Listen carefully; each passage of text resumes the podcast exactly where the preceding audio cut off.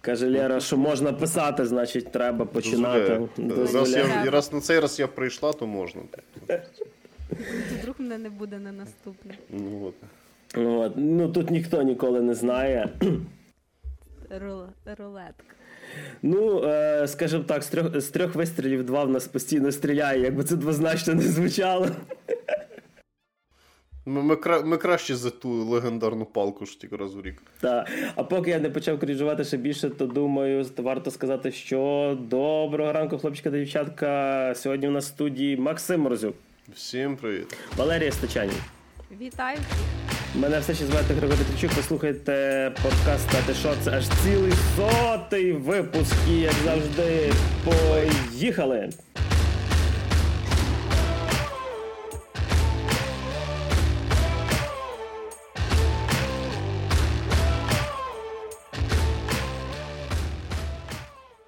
Наливайте шампанське. Е, Шампанське так рано, як ми сьогодні пишемо, то трошки буде за честь сотого випуску подкасту.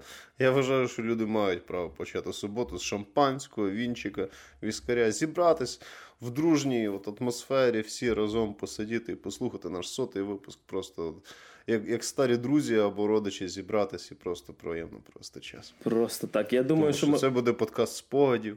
Ми трошки почнемо не тільки ми сьогодні, як завжди, будемо говорити і про кіно, про серіали, про ігри, е, але трошки поговоримо і про те, як ми сюди прийшли, як ми до того всього докотилися. Бо, е, скажімо, ми з Максом це вже не перший подкаст, це, це не наш перший. Ми чоловіки досвідчені. Та ми колись в кінці 2012 року е, почали це все з такого подкасту, який називався GQA, бо ми з Максом колись наслухалися всяких інакших подкастів і подумали, а чим ми гірше.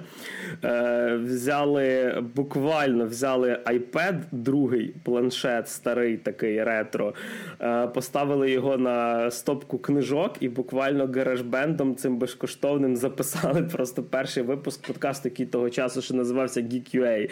Зараз його дуже соромно слухати, тому що там там. Тому не треба. Тому що да, не варто там ні монтажа.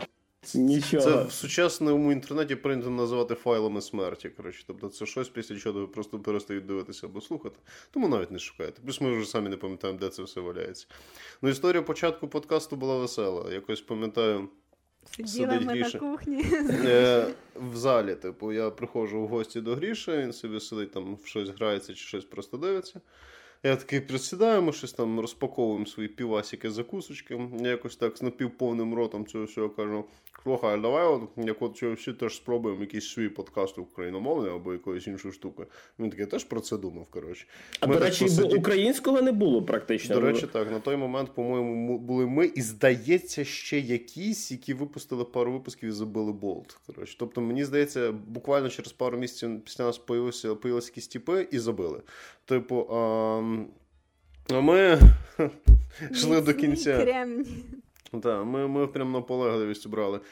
Ну, і відповідно, цей вечір він був для нас дуже знаменоносний. Тобто ми це все так пристрасно обговорювали з вогнем в очах, думали, які теми, все діло. Потім в мене трохи блекаут починається. Ми просинаємо з грішою голі в одному ліжку, якась скляна штука на підлозі, і купа пляшок пустих, і я зрозумів, що ми домовились. Пробач, що я розповів цю штуку, ти просив не розказувати. Коротше, да, але GQI прожив 34 випуски. Це з кінця 12-го року, і якщо я не помиляюся, до 16-го. Е, Та, ми тоді десь так само писали в районі години з копійками. В нас ще був третій ведучий е, час від часу був Славік, який він теж недовго протримався, наскільки я пам'ятаю. Е, от, А потім ми щось вирішили спробувати інший трошечки формат. І був такий подкаст. Він ще досі є в Apple подкастах, як мінімум. Я знаю, я думаю, що в Google теж. Називається Шов кіно. І там був формат, е, типу, півгодинки про одне кіно. Тобто вони ми ми частіше випускали, е, але, типу, маленькі короткі випуски. Типу, один випуск завжди один фільм. Е, і там, якщо не помиляюся, вийшло випусків щось 13. Він був е, в 2016 році. І дуже швидко надоїло, що грі ші, що мені, тому і ще і слухачам відповідно, тому що стало зрозуміло, що все більше і більше домінує в контексті аудіо подкастів такий longtime формат. Плюс за півгодинки ти сильно і не розговоришся. Ну і і я замахувався монтувати ці коротиші. І тепер ми їбашимо випуски по дві години. Є, нормально. Просто йдемо повним тотальним форматом. Ну і так, якщо згадувати про напарників, то в нас завжди була ця боротьба з тим, щоб знайти когось, кому буде цікаво з нами працювати, і при цьому когось, кого буде цікаво слухати. І в даному випадку на 69-му випуску доля підкинула нам Леру, за що ми їй доволі вдячні. Дуже символічно. Тому, та, то, дуже символічна цифра для цього. І відповідно таким чином, нарешті, ми е, в нашому тріо працюємо. Ну, проходили ми через всякі крінжові історії, через всякі це неточності по фактиці, поганий звук. Кожен ми продовжуємо це робити далі. Ні, Зараз зараз це вже не не настільки сумно. Слава Богу, назвав це традицією. Так, нехай це вже буде просто стиль, це хай вже буде нашим авторським почерком. Відповідно. В нас були і зміни образів, зміни форматів подачі. Ми приміряли самі різні прийоми пробували колаборувати самими різними авторами. Один з них зараз доволі суперпопулярний, до речі, ютубер. Так що Хто це? Хто це? знаєте, олдбой такий чувак. Ми разом з ним, типу, ми, ми разом з ним мали спільний випуск. Причому він до нас прийшов, так називаємо. Як, як а зараз, типу, а зараз один з самих популярних блогерів по українському, якщо не самий. Міша крутий. Міша, напевно, що топ 1 в ігровому зараз сегменті. Так що, Міша, якщо ти чомусь будеш змушений потратити свій дорогоцінний час, щоб хоча б нас час час слухати. Тобі респект. Бажаємо тобі тільки більше і більше успіху. Ну а ще дуже круто, що незважаючи на ту кількість випусків, які ми досі фігачимо, типу головний показник те, що нас досі слухають, слухаєте ви, слухають наші слухачі, коментуєте, виводите нас в ті самі топи, тому що ми регулярно, наприклад, в тих самих Apple подкастах там на перших місцях в своїх категоріях, в перших десятках і т.д. А якби відповідно ви нас не слухали, то цього всього не було би. І це напевно те, що дійсно заставляє нас е, сідати і давати фігачити наступні випуски е, далі. Ну, будь-яка творчість це завжди двосторонній процес. Тобто творець він ніхто без своєї аудиторії, ну а аудиторії без творця не сильно чим цікавим зайнятися у вільний час. Тому безумовно ми вдячні вам за таку вірність, увагу і так далі. Взагалі цікаво, як мінялась динаміка знаєш, аудиторії, там чи появився хтось новий, чи хтось відвалився, чи помінялася вікова цільова аудиторії, щось таке. Все, я пускаю сльозу. Я, я вже я вже плачу. Дуже це Ну що ж, а поки Лера пускає сльозу, ми думаю, будемо переходити від ностальгії трохи до тем нашого сьогоднішнього випуску. І починаємо ми з серіальчиків. Подивилися ми, е, як мінімум, двоє. Я знаю, що Лера бачила. Я подивився так, так. Е, серіал, другий сезон серіалу Локі. Так, і що? Поїхали. Значить, 9 листопада на Disney Plus вийшов другий сезон вже нашумівшого серіалу Локі який заснований на коміксах Марвел, де фігурує той самий всім відомий персонаж, якого звати Локі. Ну, Ми знаємо, що перший сезон дуже вистрілив. Він дуже сподобався всім, він отримав позитивні схвальні відгуки, високі оцінки. Е, визнання критиків і все в такому ж дусі. Ну мені він теж насправді дуже сподобався. Я як не ну не така прям яра фанатка Марвел. Дуже з задоволенням дивилась перший сезон Локі і дуже чекала на другий, тому що в першому сезоні там була така інтрига-інтрига не закрита, і дуже хотілося, щоб пошвидше вийшло продовження. І от воно вийшло якось тако неждано, негадано, бо мені здається, що великого піару навколо виходу другого сезону не було. Не було. Тобто, взагалі чомусь ніхто не говорив, що от буде така прем'єра, якось воно дуже повз пройшло. Не знаю, до речі, чому. Це дуже дивно. Не було ж ніяких прем'єр Марвел в той період, ну, тим не менш. І що? І вмикаю я другий сезон, починаю його дивитися, і тут в мене вже не таке схвальне враження, як від першого сезону. Мож... О, О, може, може, Григорій зі мною сперечається. Ну і що? Я зразу пройдуся, типу, по плюсах-мінусах, тому що ви вже е, затравку знаєте, в першому сезоні, в принципі, е, нас познайомили з двома головними персонажами: це Локі і його таким альтер-его, двійником, жінкою, коханням, як хочете називайте, Сільві. І відповідно нам розкрили двох персонажів, і це був такий трошечки пролог до історії, основна частина якої мала би розвиватися в другому сезоні. Чекай, він типу сам з собою спить, тобто він настільки е, нарцисичний? Ні, він взагалі не зовсім з кимось спить, починає трошки спойлер, ні з ким ну, він да. там спати не буде. Ну, як ну, би хто не чекав, але ну трошечки так, трошечки р- романтичні наклони. Так, так, так. Ти все правильно Макс сказав. Ну і починаю я дивитися другий сезон, і перше, що мені кинулось в очі, це те, що десь повністю зникла любовна лінія Сільві і Локі. просто повністю. Тому що, якщо ви пам'ятаєте, хто бачив перший сезон, там був такий прям акцент на любовній лінії, на їхніх романтичних відносинах. Тобто під кінець останньої серії все ніби вже підводило до того, що от-от там чуть не весілля і діти. І все навколо того дуже розгорталось. Тобто це була головна якась інтрига серіалу, і яка тримала увагу до серіалу. В другому сезоні це один для мене з головних мінусів другого сезону. Це те, що якимось чином повністю ця лінія зникла. Тобто таке враження, що Сільві і Локі взагалі вже ніхто один одному, просто чужі люди, просто якісь партнери, кінти, не знаю, як хочете їх називайте. Може, ти, глядач, просто повелась на обман Бога обманів. То... Ну, насправді... Ти, ти, ти думала, що я її люблю? Я більше по коням такий. Для мене це було найбільшим якимось розчаруванням другого сезону і дуже якоюсь такою нелогічною диркою. Якби яка взагалі непонятно як. Ну тобто нам так розкручували і показували це все в першому сезоні, що було б логічно хоча б згадати про це в другому. А там просто навіть ні згадки про це немає. Просто ні, ні згадочки щось було. Типу, ну ні, ні десь взагалі це не втикнуло. Таке враження, що це чужі люди, які взагалі холодно один до одного ставляться. Е, І це мені взагалі було незрозуміло. І це найбільший мінус серіалу, і найбільший взагалі якийсь провтик. Типу, я я не зовсім розумію, на що вони це зробили. Що що пішло не так? А, а сам цей персонаж, з яким Локі, типу, шашні збирався крутити, вона лишилась. Так, вона так, так, вона є. Вона далі відіграє таку прям основоположну роль в серіалі частково. Бо то іноді буває. Тобто її все одно дуже дуже багато в серіалі, але типу ця любовна лінія, вона десь просто повністю зникла. І тобто, якщо в першому сезоні нам робили акцент типу на них двох, як на парі на основних основних персонажах, то вже в другому сезоні нашим таким, типу, основним персонажем є і залишається, в принципі, Локі. Навколо нього все крутиться. Типу, але Локі теж дуже видозмінився взагалі. Яка, якась повністю. Теж живіт набрав. Е, ну, В першому сезоні він був таким типовим трікстером Локі, таким нарцисичним, який трошки туди, трошки туди його кидає. Тобто тут він десь якісь добрі вчинки робить, тут він позитивний персонаж, тут він якийсь вже не зовсім позитивний персонаж, тут він вже трошечки негативний, ну такий типу типовий трікстер.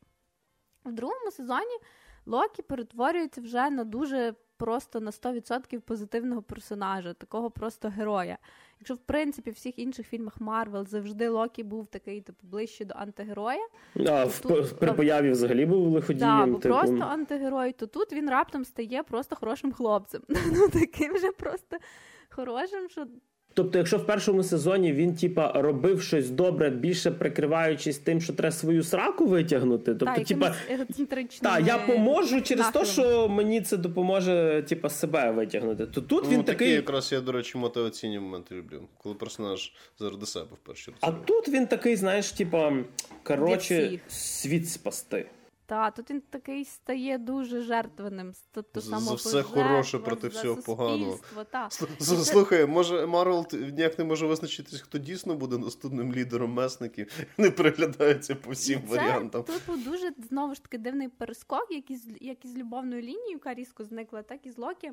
Ну, було б напевно гарно, якби в другому сезоні показали якийсь перехід. Ну, як цей персонаж, наприклад, з цього ж трікстера чи антигероя стає позитивним тому що в нього прокидається там якийсь совість, якісь моральні цінності. А воно там якось дуже різко. Типу, чуть не в першій серії це вже о, це, це як в шостому сьомому сезонах Ігри престолів, коли величезна кількість персонажів е... просто перекувалялась по, там, по ну, своїм типу, морально-психологічним інтелектуальним якостям. Не, не спойлерити сюжет, там було б доволі логічно, якби він просто поступово типу, переходив в цю площину.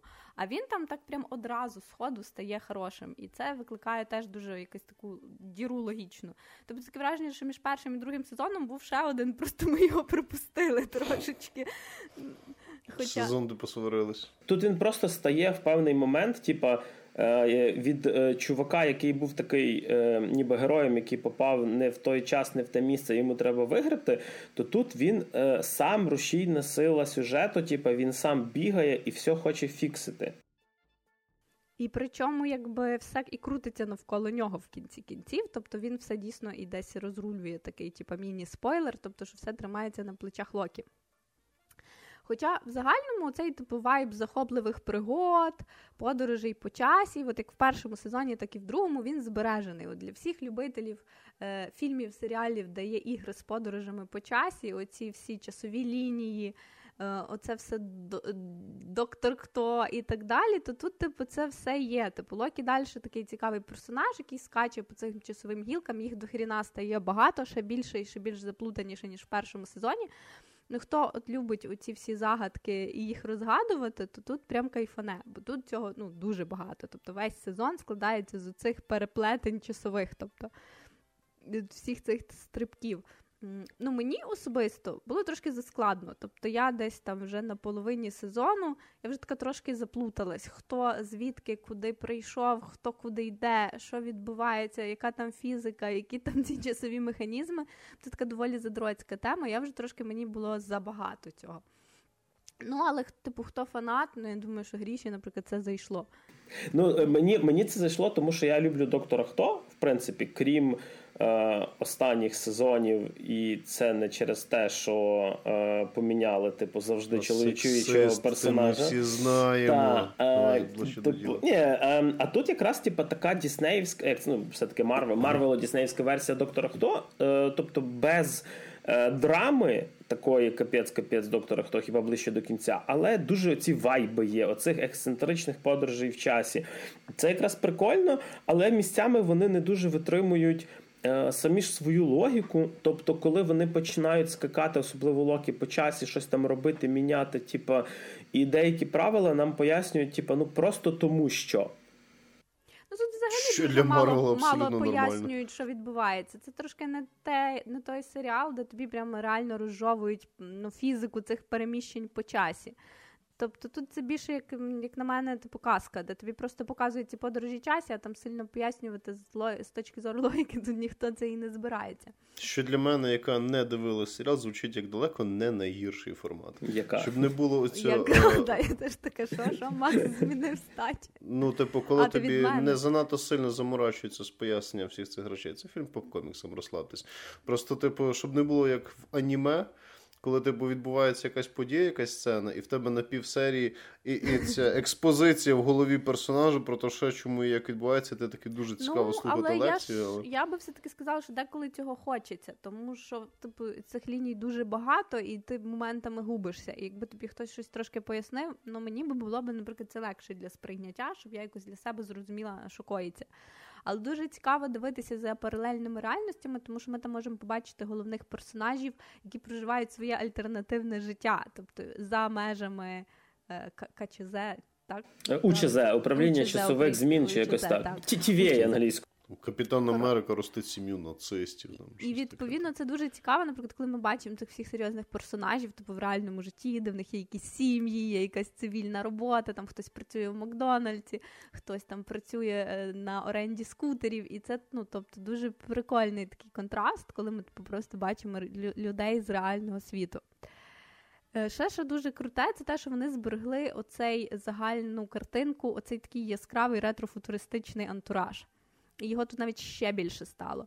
Тобто тут все знято в таких, ну, 60-х, напевно. Тут так. навіть показують оцю е, е, лабораторію персонажа, якого тут Убі звати або Уроборос. Уроборос. І так, і вся його оця е, лабораторія, всі його пристрої, це такий типу ретрофутуризм. Тому що нам в перших сезонах майже все показували. Це їхні ці такі ретрофутуристичні якісь телефони, які портали відкривають, і там буквально ще деякі девайси. Тут цього всього набагато більше і дуже кльово, типу, виглядає, як на мене. Стиль дуже такий збережений. Так, стиль дуже кльовий, плюс тут і багато це в інтер'єрі, теж в картинці виглядає, і навіть типу знято це все так доволі симетричненько. І загалом, тобто такий приглушений тон, там теж такі ретрофутуристичні кольори. Ну воно все дуже стильово виглядає. Там навіть костюмчики, в яких ходить Локі, оці всі криваточки, сорочки. Типу, це такий просто мені здається рай.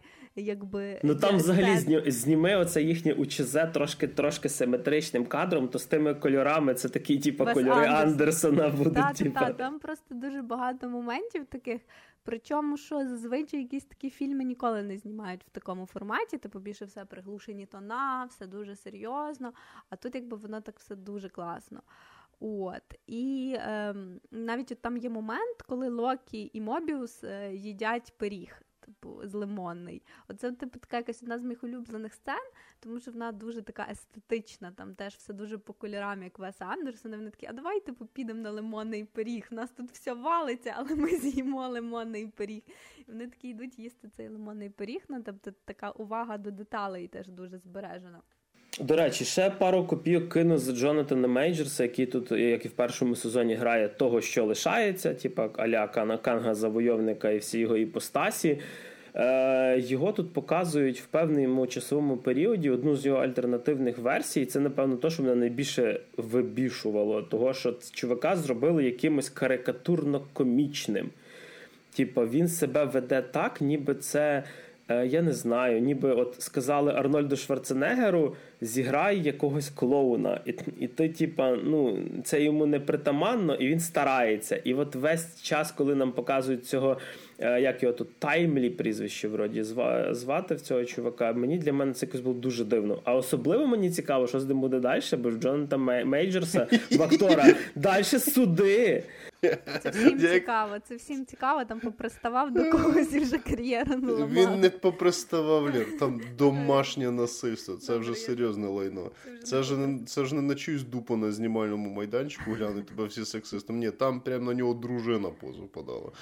Тобто, Тому, можливо, він так дурачиться, тому що знаєш, він собі закидується транквілізаторами, щоб не здуріти, і просто собі біса гонить. Тому, власне ж, можливо, ну хто не дивився третього Мураху, можливо, так і замовний певний момент фінальний з цим людиною Мурахою може цього джентльмена і не бути в кінозасті взагалі.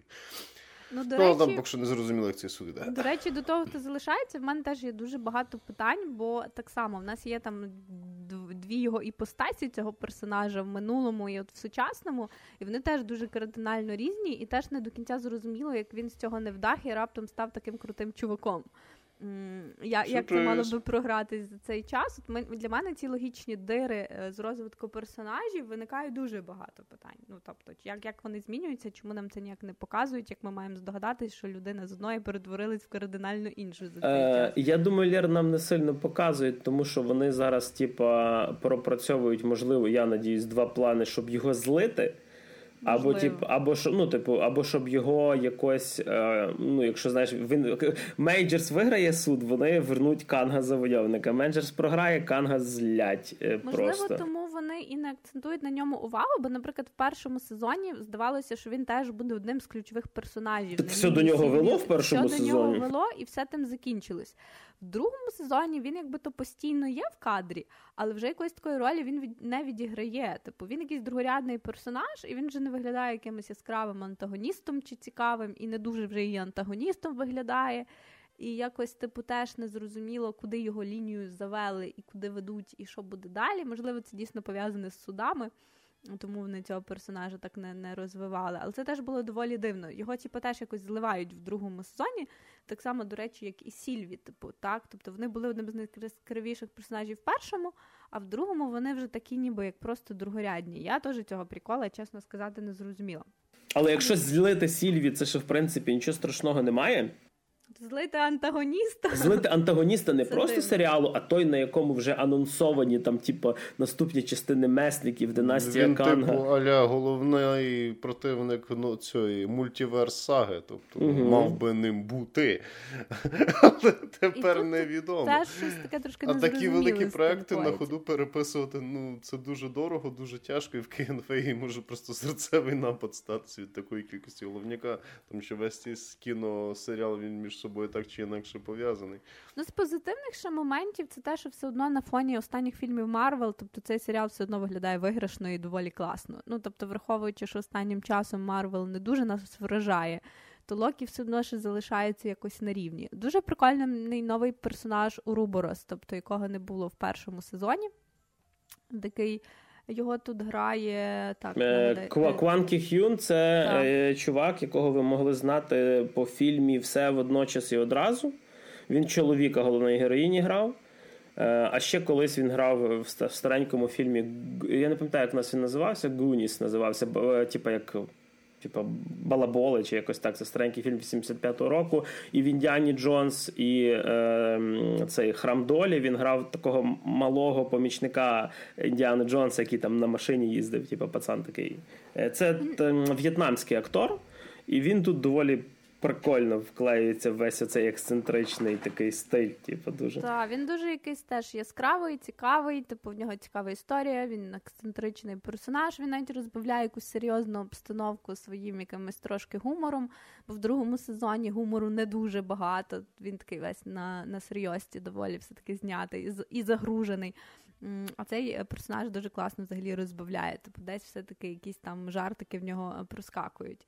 Ну і, наприклад, персонаж Мобіуса, е, він дуже, наприклад, стабільний для мене. От що перший, що другий сезон. Чувак для мене, в принципі, не міняється стабільно, відіграє те, що відігравав, і як актор, і як персонаж. Совість Локі. Він такий, типу, просто стабільність, так, такий найкращий друг Локі. Воно, в принципі, в другому сезоні, типу, далі так і програється. Типу, чіткий персонаж, який не міняється. Такий, типу, Ватсон. Та, та, та. Дуже цікаво, що мені, наприклад, сподобалась оця штучний інтелект міс Хвилинка. Mm-hmm. Теж її прям вели як окремого персонажа, такого мультяшного, теж вона якийсь свій вайб додавала прикольний. Не зовсім зрозуміла мені ця от е, ще як і чорношкіра ця персонаж. А її якось там бі, щось там звати. От от теж мені якось не до кінця типу, зрозуміла її функція в другому сезоні. Вони ніби почали її вводити в сюжет, потім ніби її вивели. Здавалося, що вона там теж якусь ключову функцію виконує. Вона ніби її виконала і не до кінця. Ну, щоб не спойлерити. Насправді в серіалі дуже багато всяких твістів, непередбачуваних поворотів. Тобто, типу, тут цього всього придостатньо. От. Ну, але і Том Хіддлстон насправді трошечки в, в образі Локі мені вже просів. Тобто, через те, що він став таким позитивним персонажем, вже якась його харизма і якесь те, чим він подобався, вже так не вражає. Тобто мені якось теж типу, менше він якось мене вже очаровував, та, ніж, ніж, наприклад, це було в першому сезоні чи в попередніх фільмах Марвел якийсь він став простіший, сиріший, приземленіший. Тобто немає от такого, що ти дивишся і такий вау. Типу, оце, оце то мужик. ну, В нього немає оцих його якихось моментів з хитрістю, з якимись підступними штучками, і цього насправді дуже не не вистачає для для такого якогось ну, класного ну, повного сприйняття образу. Та. Ну, я не знаю. Я в я в підсумку від себе добавлю, що якщо ви дивилися перший сезон і вам сподобався, типу, то другий дивитися варто. І що мені тут теж подобається, це не ну е, це може бути і останній сезон. Можна так і закінчити серіал. Типу, можна так і закінчити Але не історію схоже, Локі. Це так буде. так. Е, він дуже безпечно закінчився, типу, даючи можливість і, скажімо так, і туди, і туди. Типу, але просто мені здається, що тут ще проблема в тому, що навіть той Том Хідлстон, він же видно, що він такий старіший, типу, стає. тобто... Вже не той озерний молодик, так, який він був в 11 році. От. Але знову ж таки, е, подобається фантастика, подобається доктор Хто і все в такому стилі. Е, раджу подивитися. То це з того, що Марвел цього року робить, це доволі одне з напевно найкращого, що виходило. Плюс вони досить гарно потім, ну не знаю, як там фінал, не хочу спойлерити, але досить гарно змішали лінії, типу з одної сторони цієї науки, футуризму, е, фантастики з такими якимись міфічними штуками, нагадуючи нам шлокі все-таки Бог.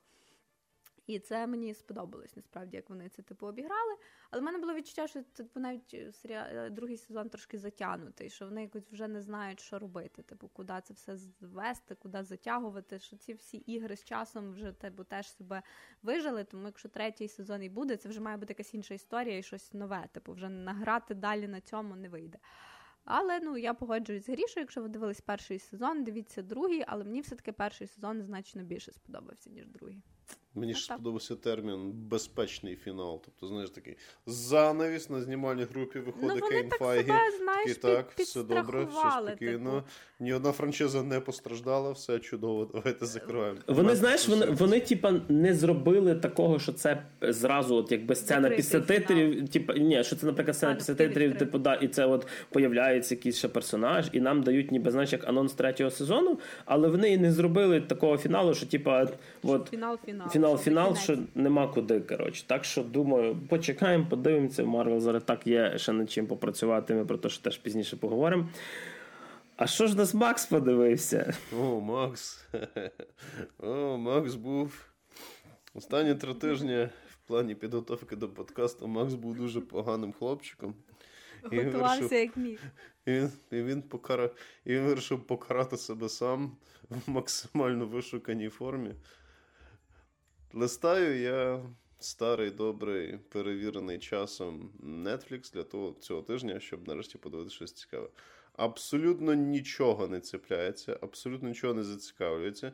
А дивитись документалки про серійних убивців, організовані кримінальні групування, мені, по-перше, вже самому трохи приїдається, бо я починаю себе боятись. Ну, а по-друге, я не хочу, щоб деяких слухачів якісь підозри виникали. Але, типу, включаю щось одне не цікаве, включаю щось інше зовсім банальне, включаю ще щось там, знову там SGV Bingo. Потім я ще пропустив одну штуку, яка, в принципі, могла бути цікавіша, але тут вже моя колега про неї розкаже. Я такий, ну добре, що у нас в місцевому кінотеатрі? Я, І і що ж я бачив?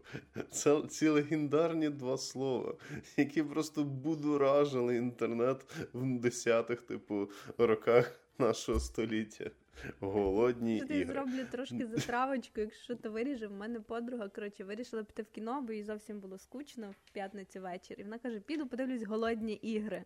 Це мало бути дуже нудно. Е, Так, так, так. Ну, хлопець ж там не міг приїхати, ну дуже одним словом нудно.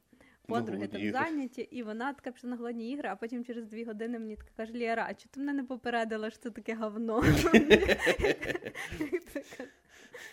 Я вважаю, що це не можна вирізати, це має бути. Ну добре, давай. Повна назва. Повна, повна назва фільму Голодні ігри. Балада про співочих пташок і змій в українському перекладі. Мені би більше сподобалось про співочих е, гадюк і змій, але вже хай буде. Е, жабі гадюк, але вже хай буде. Типу, та, теж непогано. Типу, сюжет цього фільму. Сюжет цього фільму. Ну, добре, те, що прийнято називати в кіно сюжетом, є о, перед основних фільмів, в яких в нас головну роль виконувала прекрасна Дженніфер Лоуренс. І відповідно це вони відбуваються за декілька десятків років до того, як відбуваються події всіх цих основних книжок і так далі. Тобто, це буквально відбулись декілька перших сезонів цих голодних ігор. Е, Головних героїв, яких ми знаємо в цих ігр, е, в цих м, фільмах. За кількома винятками, які я на всяк випадок вже хай буде спойлерити не буду, ще немає. Тобто ще навіть не понароджувались, тому що там такий нормальний віковий цей е, хронологічний. Відповідно, починається все з того, що нас знайомять з таким старим, ще попереднім, можна сказати, древнім капітолієм. Тобто, е, для тих, хто, на щастя, не в курсі. Серія фільмів Голодних ігор це е, підліткова антиутопія, в якій вам розповідають, що і після якогось масштабного суперкатаклізму чи там мега-ультравійни. Теоретично Північна Америка, тому що дуже точно це не зазначається, поділилась на декілька так званих округів. Кожен з яких округів мав якусь свою економічну специфіку. І е, ці, ці округи вони об'єднувалися навколо такої адміністративної одиниці, як Капітолій, тобто, як, грубо кажучи, столиця держави. В щось між цими всіма хлопцями пішло не так, і вони всі дуже сильно розсварилися, і почався дуже масштабний махач, який закінчився тим, що Капітолій поставив всіх раком. І контролюючи ресурси, вже і так контролюючи територію і ресурси, і громадян цих округів, ще й чомусь раз в рік примушує жителів цих округів дивитись, як їхні діти вбивають один одного в рамках таких свого роду гладіаторських боїв. Такий свого роду Battle Royale. Геніальна система, надійна, просто як швейцарський годинник. Я, в принципі, не розумію, як з таким суспільством може в певний щось піти не так. Ну, але цей фільм трішечки не про те. Типу, відповідно, о, нашим головним героєм є. О, хм, блін, от його ім'я я не хочу називати, адже, адже може, все, може все-таки ще є фанати, які може впізнають, хто це. Да, це Короліан. Ну, я буду назвати його коріш. Мені так знаєш, тому що Короліан якось дуже визначений. Він буде корішем. І, типу, о, він е, починає. Ну, у нас є два головних герої. Коріш, е, він є е, жителем Капітолія, який є таким кар'єристом, який хоче стати ніби отримати один приз за дуже визначні е, оцінки, здачу іспитів всього іншого в рамках свого навчання в цьому університеті Капітолія, щоб вибитись з низів до верхів, тому що його родина, яка складається з нього, його старшої сестри і їхньої бабусі, вони. Починають потихеньку помаленьку жити трохи в злиднях. Типу раніше вони були з дуже впливової сім'ї, з впливового роду, але якось так склали, що слава завяла, і відповідно довелося якось, типу, підніматися все по новій. Ну і він такий являє собою такого, такого правильного, хорошого, в міру прагматичного, такого розумного красення з високими ідеями, щоб все було прикольно, все було класно. А другою головною героїнею в нас буде ем, дівчина, яку грає вже така доволі скандально відома Рейчел Зеглер. Типу, е, в її звати цю персонажа, яку грає Рейчел Зеглер, звати Люсі і Грей Берд. Але, типу, я буду називати її просто Люсі. Або Люся. Ну, давай. Або Люся. От, типу, тому що імена там якісь дуже пафосні, не знаю, без якогось римського епоса. Ну, відповідно, як власне ці два персонажі між собою перетикаються, пересікаються. Типу, може потім перетикаються, але це вже самі подивіться. От, типу, голодні ігри в силу своєї непопулярності в тому часовому відрізку вони по суті відмирають. Типу, їх немає сенсу дивитися, вони не приносять рейтинги, вони роблять всіх тільки злішими, всім стає тільки нецікавіше. І цей наш новий студент, він, е, типу, такий: ну, прикольно, тобто ми без всієї цієї жесті, просто зараз от здаємо екзамени, я отримую свій приз, йду до успіху, як справжній хлоп нормальний, і все у нас буде добре. Але тут Поперед нього є дві дві суттєвих проблеми. Його не любить декан цього університету, якого грає Пітер Дінклейдж. Типу, це тобто такий карлик-декан не дуже любить нашого героя, тому що, як виявилось, він і його батько, батько Коріша, вони колись були дуже дуже великими друзями. Корішами. І відповідно, Але але Пітер Дінклеш був трошки меншим другом. Але Пітер Дінклеш був нижче в цій ієрархії. І, і е, батько Коріша обманув Пітера Дінклейджа, і відповідно з тих пір трішечки. І понеслось. Так, тобто в нього особиста неприязнь до цього студента, і всіма силами стається просто ніяк його до цього не допустити. І е, як би він не старався, він розуміє, що це все. Але тут е, йому підкидає шанс головна на той момент антагоністка цієї історії, яку грає Віола Девіс, доктор Волумнія. І Бо чого не люблять нестандартні імена? Та, доктор Волумні. Розумієш, вони не тільки е, люблять нестандартні імена, в них ще персонажі вони такі, я б сказав, мультяшно-карикатурні в плані того, як їх вдівають, як їм підбирають грим, одяг, зачіски і так далі. Це частково було і в тих голодних іграх, що були раніше. Але там видно, що вони наймали хоча б дорожчих дизайнерів. Тобто воно виглядало якось краще. Тобто, просто якось видно, що вони більше вкладали ну, перше, як і в акторів, тому що там, от крім цієї Рейчел Заглер, по-моєму, решта. Ну і Пітера Дінклейджа, який вже все менше менш популярності, просто всяких ноунеймів понабирали. А типу. Е- там в головних іграх деякі з них вже або були популярні, або були якраз на на трампліні до популярності. І візуальний стиль був якийсь класний. Ця от така сіро-синювата якась гама, яка більше антиутопію нагадувала, ніж ось цей от райдужний кольоровий фльор, який там є в цьому капітолі. І ти такий, господи, як смішно. І, типу, і от в тебе, знаєш, як от в цих як в примітивних аніме. Типу, хороший персонаж, він дуже часто з якимось там яскравим волоссям, яскравим одягом, щось таке цей. А типу, поганий персонаж, він такий виглядає, такий е. Так от. Доктор. Доктор Волумні. Я не знаю, може це з її сторони був якийсь жарт цієї актриси, вона просто свій костюм з Хеллоуіна не, не зносила, але, типу, не знімала. Але це буквально така, знаєш, огрядна така жінка з такою кудлатою, такою афрозачіскою. По фотографіям цієї актриси видно, що в цьому фільмі їй ще грима накидали, щоб вона виглядала ще страшніша. Тобто, ну, що вона виглядає як монстр, що таке, але видно, що їй там прям на, на, наліпили там на обличчя якихось додаткових зморшок чи щось такого. В неї одне око, типу, заскляло, одне бачить, одне не бачить.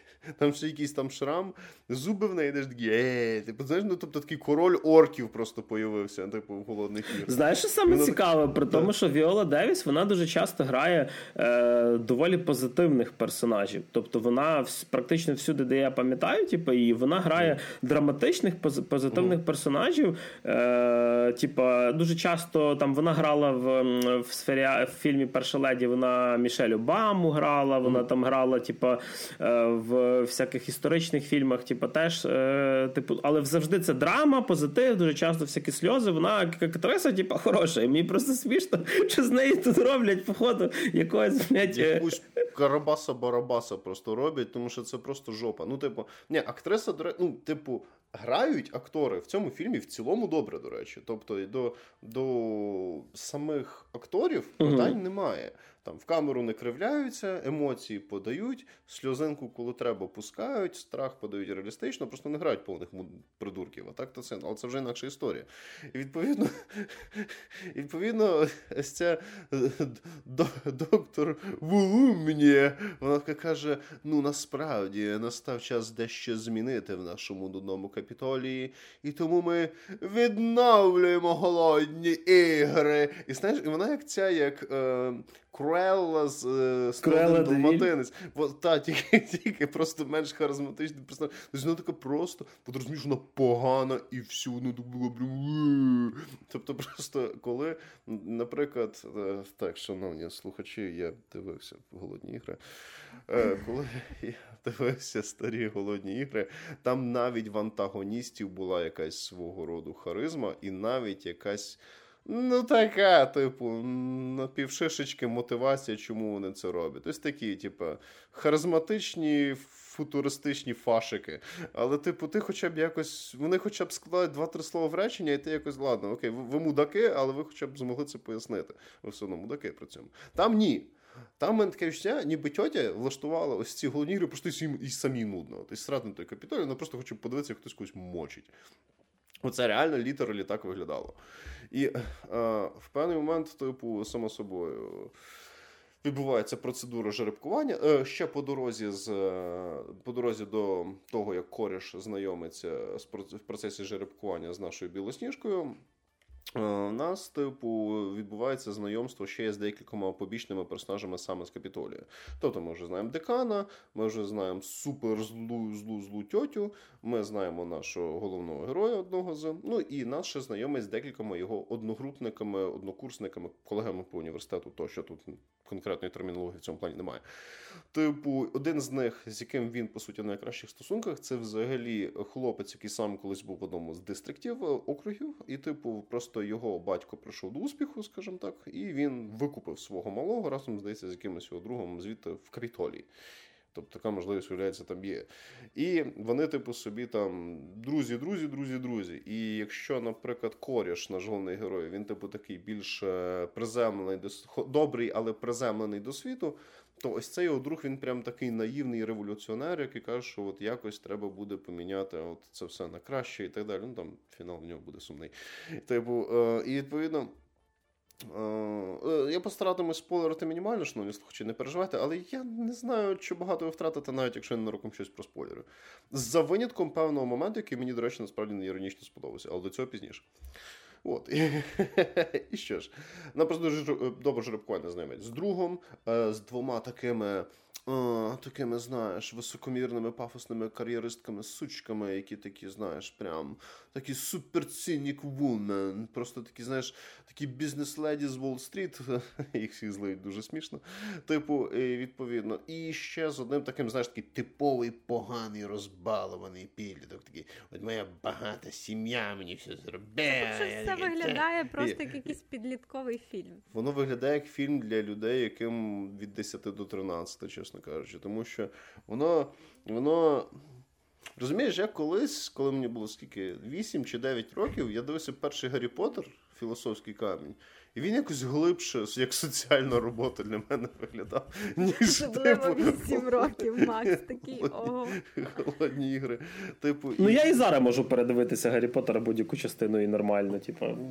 Ну, ну і після голодних ігор можна в якості терапії. Але знаєш, що Макс цікаво, типу, що тобто ти кажеш, що цей новий нові голодні ігри, який приквел, воно гірше так. за всі попередні. А ти бачив всі? Я так. А Макс бачив всі. Я подивився дві. Мені вистачило. Просто дивись, е, Гріш, воно полюбе гірше, як мінімум, з точки зору масштабу і технічного виконання. Тому що я, наприклад, е, подивився два фільми. Ще тоді мені це було якось більш-менш згорем на попу. Ну, ну, сподобалась мені актриса. Типу, ну, Мені подобається Дженніфер Лоуренс. Ще там, в принципі, прикольний каст. Плюс всі навколо трендять, які ці голодні ігри класні. А ще дуже часто це були дівчата, і я думав, о, може, в мене є шанс, якби це з кимось приєднатись до корис, до прекрасного. Але Так типу... от чого ти подивився 50 відтінків теж, да? І книжку прочитав першу, якщо що. З сутінками та сама історія на секунду. дуже глибоко занурюється. Хоч в щось. Так от, типу, і це, і відповідно. Дивись, я просто дивився перші другі. Які були зняті ще в якихось там лохматих руках. Який там 11-12 рік? Щось таке 14-14. Типу, ну давайте факт-чекінг зараз зробимо. Я просто знаю, типу, що е, я це так, поки Макс розповідає, я подивився, що типу всі е, попередні частини, крім крім першої, типу, знімав цей самий режисер, що цей новий, до речі. Ні, та режисером ти можеш бути тим самим, але студія могла просто виділити менше грошей. Типу. Тому що ті голодні ігри, що я, по крайній бачу, вони більше як блокбастери. Блокбастери це якийсь такий нішовий спін-офф, аніме-філер, я не знаю. Типу, і от, і типу, так, про що. А, ну от, нас знайомить зі всіма цими карикатурними персонажами, яких оточує, які оточують нашого коріша. І тут починається процедура жеребкування. А по ходу дизайнер, який, до речі, робив антураж, там, е, архітектуру, от всі ці фасади, дисплеї, безпілотники, оце все, всякі технології. Е, вони, походу, запросили чувака, якому в молодості подобався Біошок перший. Тому що воно от все в такій ретро-ретро, прям футуристичній естетиці, тобто якісь такі 40-ві 50-ті роки. І там, ну, відповідно, починається процедура жеребкування. Нам показують всіх цих нещасних бідних дітей, яких вибирають з цих дістріктів, деякі з них здоровіші, деякі не здоровіші, деякі в одної там зрід турбекульоз, просто ідеальний кандидат для того, щоб бор... Ну, типу. Макс тільки що видумав нову хворобу турбокульоз турбокульоз, я перепрошую, моя дикція стає все краще і краще, коли я говорю про цю е, хворобу. Ні, там був не турбокульоз, цей турбокульоз вбивав її доволі повільно. Типу, і в підсумку вбив її навіть не він. Пробачте за спойлер. Типу, одного хлопця, я не жартую, руки не буде. Тобто, ще до вже, того, як вже він все за спойлери. І він і він лучник, да? Це було б гарно. Е, типу, ну і відповідно, само собою певний момент тут на сцену жеребкування виходить вона. Люсі Грейберд, яку грає Рейчел Зеглер. І ти бачиш, що вона, як і будь-яка глядачка або глядач цього фільму, не така, як всі. Це промінь світла в цьому тунелі. Це прожектор, це прожектор добро. Це прожектор добра в підвалі оцього несправедливості. Лєра, знаєш, що робить е, Рейчел Зеклер? Вона не прожектор, вона підвал. Типа просто сам. То, що вона робить в реальному житті ну, зараз. Ну, ну, ну, ну, ну, ну говорити вона на пресу явно не вміє. Але це вже але це вже інакша історія. Так от, ми тут зараз не про це. І тут вона виходить, і причому всі вони, знаєш, в діті, ну, Дістрикт, він ясно ділиться. В Дістрикт, що, до речі, смішно в діти, і там, наприклад, шкільна або офіційна якась робоча форма, вона, типу, одночасно чоловіча і жіноча. Тобто, чоловік ти чи жінка, ти, типу, маєш піджак, е, штани, і поверх цих штанів все плаття до нижчі колін. Незалежно від твоєї статі. Equality. Розумієш, просто щоб, ну, щоб без цього всього. Воєнна форма ні. Та, та, стиль це все. Людина ніхто без стилю. І відповідно. Е, Ну, там є ще ці воєнні, які виглядають дуже як дуже реалістичне воєнне групування, там миротворці називаються. Ну, вони без юбок, тобто так склалося якось. Ну, це Не так... хватило тканини. Вони там взагалі більше виглядають, як ці шахматні фігури заліси в страні чудес, як воєнізована структура, але ми повертаємось до цього чудового блокбастера. І тут Люсі. А а ті, що вибачте, а ті, що в округах, в дістриктах, цих районах вони живуть, вони всі в такому дранті-дранті. Тобто, знаєш, отакі е, одяг, на якому, в якому вони працюють на заводі, і одяг, в якому вони не на заводі, в принципі, не відрізняється. Нерідко це, напевно, один Equality. Equality, так. Тобто там прям соціалізм повним ходом пішов. І відповідно вони всі вдать просто як бомжі бомжовені. Да я бомжів бачу, які краще одягалися. Іноді краще за мене. От, типу, і, е, Це хіпстери, Макс. А, а, я поняв, добре, окей, буду знати. Ти ну, такі молоді. Типу, це і. Ем, і нюанс в тому, що тут виходить Люсі, і вона така е, в якихось таких. В, блін, в неї, в неї платі, до речі, трохи схоже на платі Білосніжки, там, якщо побачите. Вона готується. Да, вона готується, входить в роль. І, типу. І там вона в неї це платі, воно все в якомусь такому, знаєш, ніби вона з якогось циганського табору прийшла, а не з якогось промислового дистрікта. І типу це. І тут вона така проходить, ходить, ходить, йде. І тут вона має вийти на цю сцену, і знаєш, коли всі виходять цю сцену, ці камери показують, ну там плачуть, бояться, там зляться, такі стараються показати, що їм не страшно. Що таке. А вона починає співати. Так от, шановні слухачі, я вибрав в кінотеатрі четвертий ряд. Люди були справа від мене, люди були зліва від мене. І ніхто і, і ніхто не підспівував? Ніхто не робив цей знак цієї пташки. І розумієш, я був просто оточений людьми, які крінжували, походу, ще сильніше, ніж я. Я просто бачив, як в тіпа е, який сидів зліва від мене, він просто вже ногами так перебирає, так сидячи, просто просто з дівчиною прийшов. І може він надіється, що після фільму йому перепадеться. Єдина причина, що він прям терпить ім'я терпіння. Тобто. Просто це. І ця сцена така вся. І там якийсь солдат такий підходить забирати. Але тут, типу, оператор каже: ні, ні, в капітолії кажуть знімати напряму. коротше. І там цей е, декан, ось цей карлик дивиться в камеру на неї. І ось ця злюща, нюща доктореса.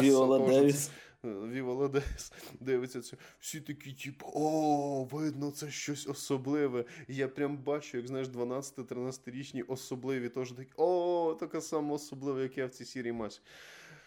От, ну але після цієї чудової сцени, яка безумовно війде, напевне, в історію кіно як самий, самий яскравий, саме яскрава поява персонажа в історії кіно, о, їх все-таки пакують в якийсь там поїзд, де ще половина з них там мало би відкинутися від всяких болячок, але якось доїхали.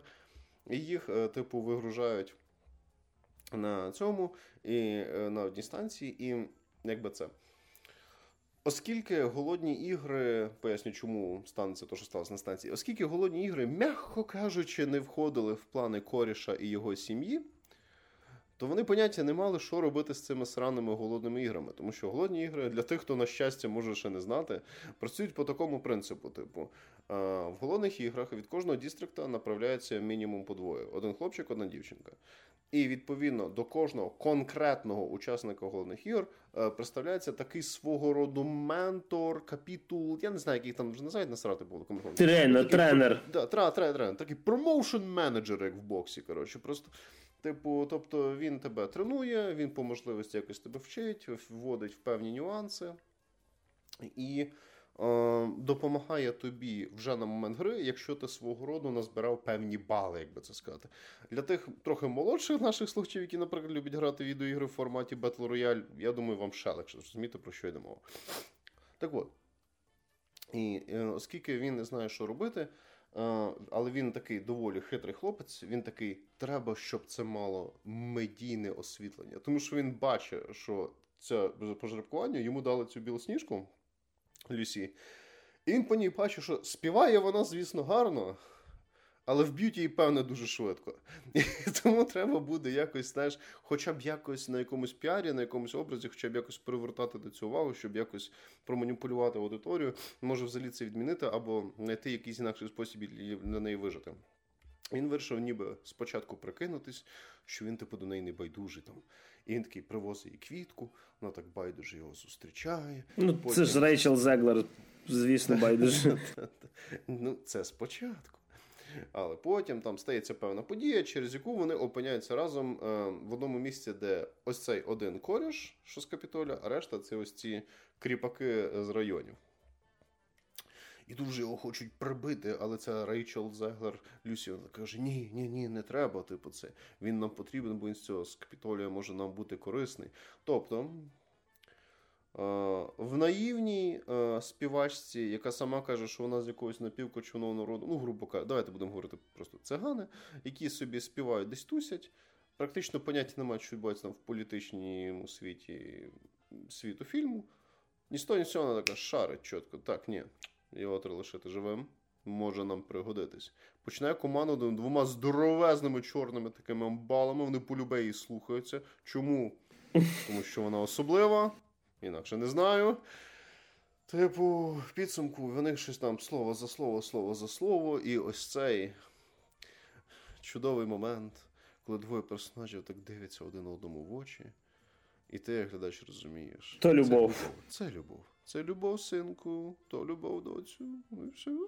Типу, і відповідно, звідки вона висралась, я не знаю. але... Вони ну. дивляться в очі і потім втикається, типу, сцена з Тедом Мозбі, який каже: І так, дітки, я зустрів вашу маму. Типу. Та, і типу це. І потім між ними починаються там певні е, перемовини, переговори. Він якось там пробує з нею зблизитись ну, поки що психологічно, а далі вже самі подивитись. Типу, це і всяке таке. Тобто якось пробує налагоджувати з нею контакт. І тут йому ніби кажуть, що це шняга, це лажа, це читінг, не можна цього, просто як тренера для них. Але тут ця доктореса така: охо-хо, ви ж подивіться на рейтинги. Так, так, коріш, ти молодець. Ви всі тепер маєте так робити. І всі такі, о, блін, коріш нас всіх обдурив, який він розумний. І тепер хлопчики, які вважають себе особливо, такі, блін, я зробив фігню, але мене з це похвалили старші, інші мені тепер заздріть єй. Тобто просто екскурс по дитячим травмам закомплексованих дітей можна робити прямо на, на, на клас пальцем. Тепер я вже коли закінчую е, з тим, як інтро це проходить. Тобто, ну, нас знайомить з персонажами Капітолія, нас знайомить з персонажами з дістріктів, нас е, їх об'єднують в нас на очах, і вони починають між собою взаємодіяти. Для кого це кіно? Для кого це кіно? Ні-ні-ні. Для дітей 10-13 років. Так от Григорій Валерія, якщо ви вважаєте, що ви так Дайте мене... дітям гроші на кіно. Ні, на таке кіно дітям грошей не давайте. Краще не знаю, купіть їм пиво. Тобто я не знаю. Я ж я жартую, не купляти дітям пиво. Вони самі купять. Я, Але типу, своїм це... можете. А чужим не купляти. Все найкраще для своїх. Е, Відповідно. Ам... Описав, що вам ось цю основну зав'язку, хочеться ще звернути один елемент на те, що ну я я ніколи не думав, я ніколи от в житті не міг би подумати, що я скажу, що перші дві голодні ігри хороші фільми в порівнянні з чимось. Так от, перші дві частини голодних ігор хороші фільми в порівнянні з цим приквелом до голодних ігор. Чому? Тому що, е, наприклад, була динаміка якась, коли їх там тренували, коли їх там вчили, коли їх там готували, коли відбувалися ці екшн сцени. Е, сама якби це атмосфера боротьби в цій в цьому Battle Royale, коли починалися безпосередньо горні ігри, вас кидали по суті в штучний ліс, яким ви ж там могли контролювати оці от через ці супертехнології, всі ці штуки, прям таке супершоу. На даний момент е, в приквелі це просто такий невеликий колізей, буквально. Тобто приміщення е, ще якось доволі дивно структуроване, як для таких речей, де просто от на круглій арені будуть битись ці люди. Що чисто теоретично мало би закінчитися одним раундом, але в нас там декілька, в нас там оркестр з кущів просто вискакує цих роялів. Там виявляється, що там є якась дірка, ще десь, там якась дірка, ще десь, там якась система взагалі якось не так працює, ще щось, ще щось, ще щось. Ну там понаходили декілька сюжетних костелів, щоб дати можливість типу, прожити трошки довше деяким персонажам. Тобто, і на ось цю всю тренування, на всі ці боротьбу, на всі ці, ну, те, що мало би бути головним екшеном фільму, виділено дуже мало часу. І він регулярно переривається якимись або душевними стражданнями якогось персонажа, або якоюсь штукою, яка начебто мала би додати динаміки до цієї історії, але по суті просто її затягує. Ще, що мене дуже сильно здивувало, як би це, як би вам сказати, я от дивлюсь вже от кінець історії, вже кінець фільму, тобто вже от закінчуються всі ці події, вже от там наша співачка знову заспівала. Хто захоче, там, я думаю, ж навіть меми на цю тему є. Тобто, вже от закінчується історія, закінчується історія. Я такий, ну, хоча б фільм відносно недовгий. Я такий, хух, можна йти додому. Хух, можна йти додому, подумав я. Ну, бо самі ці голодні ігри закінчились. Основний екшен закінчився. Його підсумки підведені. Але я ще досі навіть не відчуваю, що зараз будуть титри. Ну, давайте титри, я вже хочу ну, з вічливості досидіти. Випустіть мене. Я все-таки я все-таки е, е, Заплатив гроші за це. Я, я все-таки співведучий подкасту, я маю точно додивитись до кінця, щоб знати, що я нічого не пропустив. А то я скажу, фільм фігня, а виявляється, там в кінці перед титрами щось цікаве. Е, ну, таку жирну дулю з маком замість титрів показав мені фільм, тому що те, що я вважав кінцем фільму, було десь двома третинами. Тобто завершення самих цих екшена з цими голодними іграми і так далі, це завершення, по суті, другого акту. І ще майже годину фільму дивитися. Mm. Після того, як по суті закінчився основний екшен, після того, як зіграли вже всі ставки, після того, як вже ніби от все якось, ну, вже все, все, тут вже нема про що далі розказувати. Ні, ні. Ще хвилин 40 залізно буде. І ти такий, та Я на телефон так часто не дивився вже давно в кінотеатрі. Тому що. Е, е, якщо фільм триває дві з лишнім, майже дві з половиною години, тому що я почав просто посеред перегляду фільму гуглити, скільки він триває, щоб розуміти, скільки мені ще мучитись. І типу, і, типу, проблема в тому, що по-перше, ось ця третина вона дуже сильно різко збиває темп, типу того, от як ти дивишся на цей фільм. Тому що, попри всю крінжовість і тупість фільму, е, до пори до часу він, хоча б доволі якось динамічно зроблений. Але потім, коли закінчується, починається ось цей третій акт, ти як взагалі не розумієш, а на? А, а що після нього має бути? Ну, типу, по великому рахунку, це міг бути кінець, а потім якийсь там сиквел до цього фільму, або просто кінець, кінець, кінець. Тому що там ну, там таке відкрите завершення було в кінці цього другого акту, Я думаю, що на цьому все закінчиться. Коріш стає видним типом в капітолії. Е, наша білосніжка стає якоюсь там вільною пташкою або знаменитістю в капітолії, тому що вона ж виграла за рахунок того, що заспівала. Всі знайшли себе. Так, ніби оцей декан там сидить весь такий доволі. Ну там в нього персонаж декана насправді доволі цікавий і прикольний, але ну дуже так трохи домін. Ну і ця суперзла професорша, вона така ха-ха-ха, мій план спрацював. Капітолій знову процвітає, і всі очі прикуті до нього. І так далі. Але ні, що третина фільму, і в цій третині фільму, як не дивно ближче до кінця починається дійсно щось цікаве.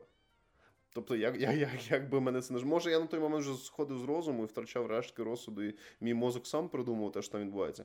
Але фінальна третина насправді доволі непогана, тому що ось цей Fallout, ось цей aftermath, оце якби це епілог цієї історії, він зроблений доволі класно.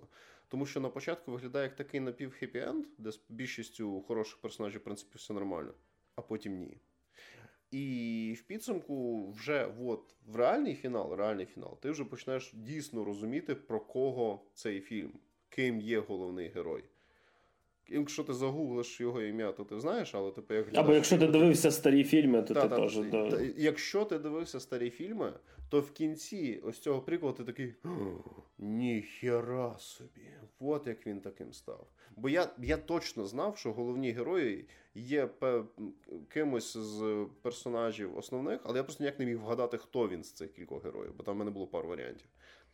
Ну і саме смішне, що так, я вгадав десь в на, в другому на місці, бо на першому місці в мене було інше. Ну, це таке. От, І типу, ця остання третина вона прикольна тим, що вона стала таким психологічним трилером трохи. Тобто вони вже е, впевнені в зовсім інакших умовах, і в цих умовах їм трохи складно, і в цих умовах починається психологічна певна дилема, певний моральний вибір. І ти ніби вже вже навіть після цього ніби все добре, а потім ще знов такий невеличкий поворот, і такий. Ну окей, окей, як мінімум, фінал доволі цікавий. І в цьому плані я якось так навіть трохи переглянув загальний погляд на фільм, але чи вартий дві третини заради дві третини гівна заради одної третини, хоча б більш-менш нормально, я вважаю, що ні. Так от, на рахунок кому радити фільм, тому що я думаю, я вже трохи затягнув з цим прекрасним шедевром. Е, якщо вам від 10 до 13 е, світ навколо вас супер несправедливий, ваша мама вас не любить, а ваш батя ніяк не повернеться з магазину, який він пішов по цигарки, і ви розумієте, що ви просто головний герой дуже сумної історії. Рекомендую. Немає грошей, якось інакше подивишся. Ви там якась дівчинка, яка вважає себе супер особливою, десь приблизно того самого віку. Рекомендую. Взагалі чудово. Будеш літерлі мій момент буде просто кожні декілька хвилин виникати. Ви фанат оригінальних фільмів? Е, Не знаю. Типу, ну, якщо ви прям дуже-дуже фанат. Тобто, якщо ви прям от, не знаю, прям слідкували за лором цього світу, тобто, якщо ви і читали книжки, і дивились фільми, то в принципі цей приквел він не буде прям тортурами для вас, і, можливо, для вас буде прикольний момент в фіналі. Для людей, в яких є життя, і вони є цінять чим свій час. Для людей, в яких є смак в кіно, хоча б якийсь, для людей, які люблять там хорошу фантастику, для людей, які люблять цікаві сценарії, я цей фільм не рекомендую. Моя загальна оцінка фільм поганий. Боже, який душний фільм. Ну що ж, типу, від душного фільму рухаємося від до Макса. від душного Макса. Е, Рухаємося до чергового Марвелу. Я сьогодні прям йду по по Марвелу. Просто чудеса? Е, Так, просто чудеса, але фільм, на жаль, називається Марвели. Сходив, я подивився фільм Марвели. Є, yeah, go, girl boss. А, а ти ходив з цим плакатом феміністичним, такий yay, сильні жінки, там вся фігня. Про все по черзі. Коротше, е, фільм Марвел він ем, сюжетно в нас йде продовженням фільму Капітан Марвел. Е, так само продовжує фільм, е, перепрошую, серіал Міс Марвел про Камалу Хан Пакистанку, і частково зачіпає серіал WandaVision, там де з'явився персонаж Моніки Рембо. Е, Сюжет сам він продовжує типу історію більше фільму Капітан Марвел, який закінчився тим, що в кінці фільму Керол Денверс знищила оцей вищий розум, який керував всіма цими крі, типу, е, і фактично е, ну, творив собі все, що хотів звалила на землю і пішла в месники. Але не так то сталося, як гадалося, коли фактично човіха знищила один великий комп'ютер, який керував планетою, яка називається Хала. Типу, е, фактично при планеті прийшов невеличкий такий піздець. Тобто, фактично, е, вона залишилася без повітря, води, сонце її вмирати почало цієї планети. Е, І фактично сама планета перестала бути плодючою, родючою, тому що нема сонця і води, і відповідно кріянці вони почали там переселятися на інші планети, аби як-небудь виживати хоча б з якимись штучними методами. Е, відповідно, е, нас є три головних персонажі. Давайте почнемо, напевно, з самого хорошого. Е, персонажка Камали Хан з серіалу Міс Марвел. Це ця молода, маленька дівчинка, яка отримала суперсили, які якщо не помиляюсь, десь 14 років. Вона теж є, фігурує одна з трьох головних персонажів в цьому фільму. І вона це краще, що є в цьому фільмі. Тому що вона відіграє, так би сказати, персонажа тінейджера, який сам фанат всіх цих супергероїв, які в її світі є реальні, і отримуючи свої сили, в неї, знаєш, крім того, що вона там намагається рятувати людей, вона хоче закорішуватися з супергероями, хоча б з якимось. Типу. І е, дуже круто це Іман, Іман Венлані відіграє реально таку дівчинку-фанатку. Тобто, буквально кожна її реакція, типу, це прекрасно просто. Кожен раз, коли вона бачить якогось супергероя, вона там чуть не пищати починає, хоче брати якісь там автографи, типу, ще щось, і, і буквально там обняти якогось персонажа, щоб сказати, що я там в інстаграмі запостити фоточку, що я там обнімала капітаншу Марвел чи щось таке. Е, і це дуже хороший персонаж на даний момент, типу, але все-таки це не єдиний персонаж. І в нас є ще два персонажі. Є капітан Моніка Рембо. Е, це, типу, персонажка, яка з'явилася в кінці господи, Ван Division. І вона відіграє такого, типу, супергероя на службі в держави. Тобто вона буквально частина якогось експерименту, яким керує Нік Ф'юрі, вони на космічній станції там літають. І ну, буквально вона, типу, знаєш, такий суперсолдат, скажімо, типу. Mm-hmm. Ну і звісно, є е, Брі Ларсон, яка грає е, яка, яка грає Капітан Марвел, яка, до речі, дуже круто привела себе форму до цього фільму. Тобто, човіха дуже якось гарно похудала і все. Ну, типу, ніякого там. Ну що, до того в неї там прям пузо торчало? Е, Ні, ну це просто це, це, е, тут тут ще краще. Це це прям дуже кльово, типу, дуже гарно виглядає. Вона крінжово виглядає вона. І е, через те, що антагоніст, певний, про якого я поговорю потім, е, намагається якось пофіксити цю планету свою, е, відкриваючи всілякі, типу, там портали, дири в просторі і часі. Е, це все починає впливати на тих супергероїв, сила в яких йде від світла. І це наших три героїні: типа Моніка Рамбо, Капітан Марвел, Міс Марвел. І це призводить до того, що коли. Слухай, е, Гріш, вибач, МММ. МММ. Ну, е, та, Мавроді тут Мавроді тут нема. Фільм одне велике наїбало. Коротше, ну, до речі, ну мой, да, МММ, типу Міс Марвел, Капітан Марвел і Моніка Рембо. Моніка Рембо її в коміксах звати Фотон, і насправді тут дуже е, не розумію, для, для кого і для чого вони розігрують цю роль, типу, що вона їй ця мала намагається придумати якийсь псевдонім супергеройський, а вона такий, типу, служака, вона така, та ні, в мене ім'я прізвище, я чого ти до мене домахалася, типу. Е, але саме цікава штука, що через те, що робить лиходій, якого ми ще фактично не бачили, е, коли наші персонажі починають використовувати свої сили, вони міняються місцями. Тобто буквально використовують одночасно сили, не знаючи навіть про це, допустимо, Капітан Марвел і ця маленька міс Марвел, вони просто телепортуються одна на місце іншої. І в певний момент це вибудовує одну дуже круту екшн-сцену, коли обидві вони в один той самий час б'ються з певними типу персонажами лиходіями і починають буквально телепортуватися між двома місцями. Це місць... це дуже креативно знято, дуже кльово знято. Таких сцен є дві, і саме цікаво, що якраз саме перша, яка така доволі казуальна, вона набагато цікавіше виглядає. Потім ще до них при, ну, доєднується ця Моніка Рамбо, і вони вже троє починають телепортуватися, самі не контролюючи цього.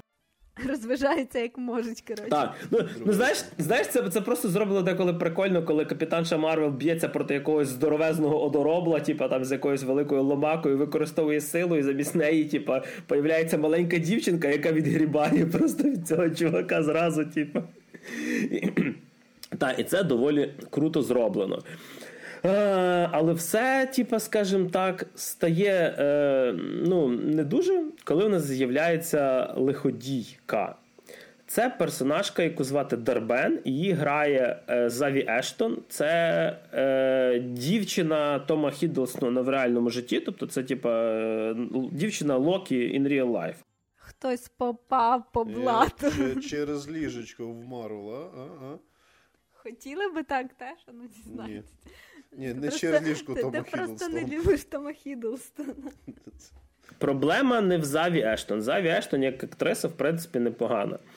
Е, сам персонаж, який її прописали, це такий рандомний злюка крюка 15, як казав колись Макс, який просто, коли щось не виходить, починає кричати. Яка? Ну, типу, вона ходить з молотом оцього Ронана обвинувача, який був е, в перших вартових галактики.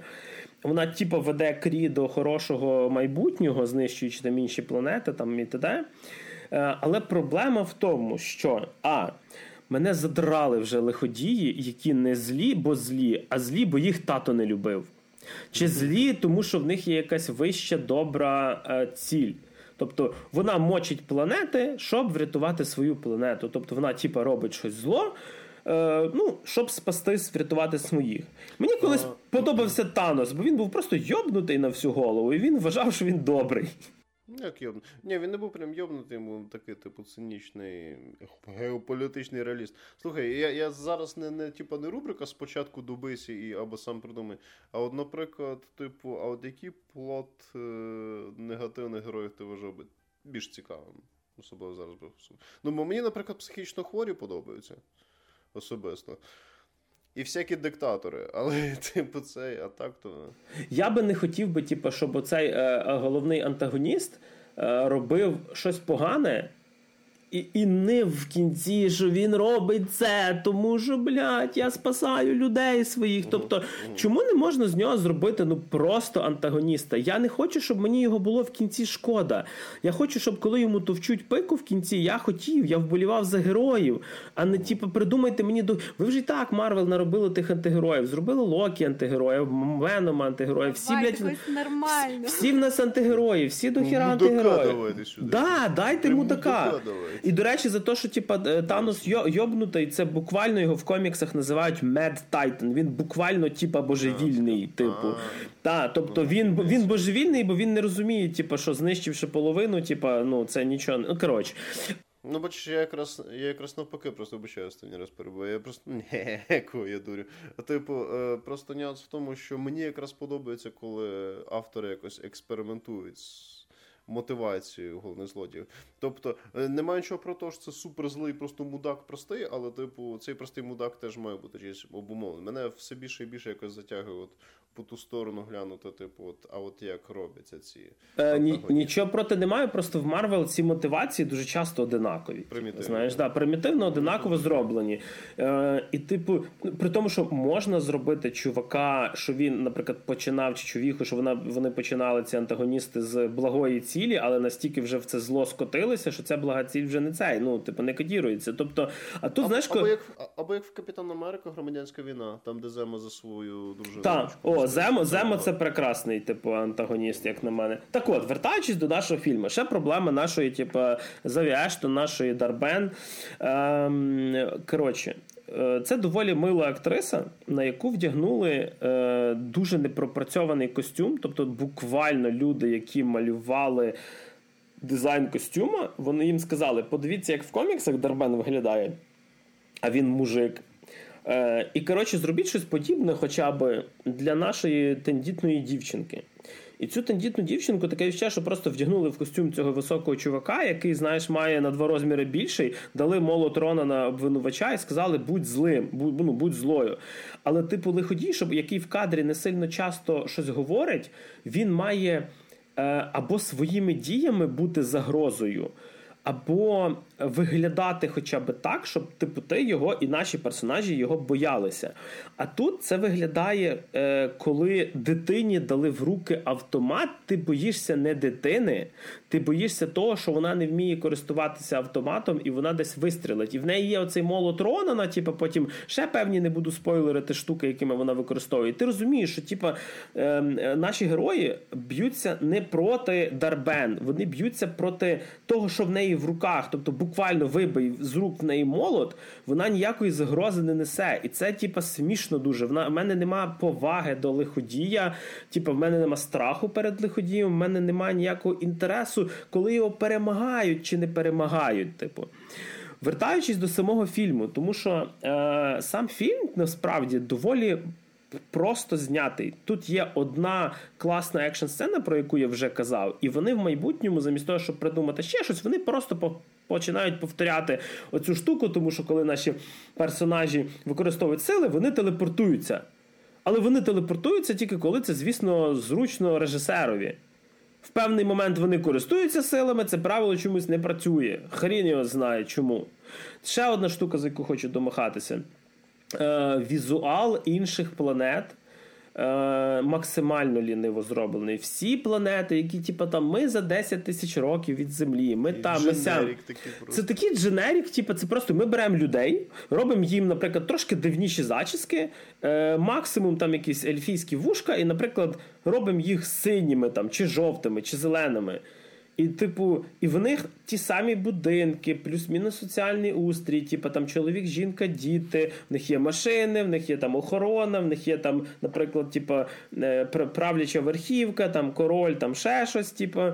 Е, і тобто це ті самі люди, просто їм дали інші костюми. Це те саме, що що ти приїдеш з одної країни в іншу, де, типу, знаєш, не знаю, інакший тип одягу просто. В мене от завжди, в принципі, в фантастичному кіно проблема з тим, як пробують відображати прямі інакші цивілізації. Тобто, в моєму випадку я завжди би радив, якби я мав таку владу. Типу, або дійсно детально проробляти цей якийсь інший світ, і хай їх буде мало. Це ну зробіть там два-три якихось інших світів, але дійсно заморожця. Або е, дуже, дуже, дуже так от тютюльничками потрішечки показують, що це щось з іншого світу. Тобто, буквально чувака з цього іншого світу, але не показує світ. Або цей світ, але це вже якісь руїни цього світу. Або що таке. Тобто якось якось дуже-дуже дуже дуже дуже мінімально це робіть. Тому що чим більше ти показуєш цей погано пропрацьований інший світ, тим більше він ріже око, якщо ти хоча б трохи перебірливий. Хоча, можливо, воно просто фонову роль виконує. А ще тут є сцена мюзикл. О, о, оце твіст, оце я розумію. Це поворот. Оце рояль в кущах, а не це. Лера ж загорілась такого. Ого, Я нічого аж собі. така. Ну-ну-ну. Я люблю мюзикли, в принципі. Але коли це з'являється з ніфіга, і ну, вам, типа, пояснять насправді чому, типу, але просто коли персонажі в певний момент починають співати, Танцювати. танцювати, і це воно починає ставати схожим на такий, типу, якийсь Болівуд, нам вводять певних персонажів, яких в нас викидають з фільму буквально через 5 хвилин. Це дуже було дивно, і це таке було відчуття, що вони знімали фільм, їм не хватило хронометража, і вони додали цю сцену. Тому що е, весь фільм мені виглядає, що якісь чуваки придумали прикольну екшн сцену з цими телепортаціями. От просто, типу, креативні якісь там типи приходять в Марвел, Марвеловський і кажуть: блін, от у нас є три типу, персонажі, які да, вони там плюс-мінус дійсно зв'язані, хоча в коміксах Фотон і Капітан Марвел, типу, зв'язані, Камала Хан з ними взагалі ніякого відношення немає, е, неважливо. І е, типу, він з ними придумав класну екшн сцену. І ти такий, типу, і вони роблять цю екшн сцену, а тепер треба ще ж зняти решту фільма треба зняти щось до і щось після. І оце після воно знято по абсолютно клішованих стандартних штуках. Лиходій шукає якусь кракозябру, яка йому поможе робити зле зло. Герої получають пиздяки, потім намагаються якось знайти, вирулити своїми проблемами, знайти, як побороти його. Дві-три смішних сцени. Е, і далі в нас йде фінальна битва, яка нудніша за першу оцю з телепортацією. Тому що коли фінальну битву знімають між чотирма жіночками, які б'ються в кімнаті, буквально закритій, це смішно. Це жіночі бої. Це, це розпродаж на секонд-хенді називається. Ти точно той фільм дивився. Дуже по тонкій грані сексизму ходити зараз. Ні, я в доволі грубих гранях вже ходжу. Я просто я просто насправді розумієш, в чому штука. Марвел е, робить то, що в принципі я не розумію, чого робить. В, нема проблеми в тому, що типу, вони взяли жіночих персонажів. Просто, типу, якщо ти почитаєш. Про, якщо ти прочитаєш про цих персонажів, типу, в коміксах, типу, вони набагато цікавіші. Тобто е, вони ну, з Капітана Марвел вони зробили такого якогось, типу, сумного термінатора з однаковим лицем. Типу, капітанка Рембо, типу, вона, типу, теж десь така сама, плюс-мінус, тільки десь сльозку пускає. Е, Міс Марвел, вона прикольна з одної сторони, типу, бо вона така тінейджерка. коротше. Під кінець трошки набридає, і я ще одного не розумію. Е, окей, в неї є оці суперсили, але де вона блядь, так битись навчилася? Тобто, да, вона навколо себе якісь там силові поля робить, але ну, бойові рухи звідкись треба було навчитися. А це не просто, повірте мені.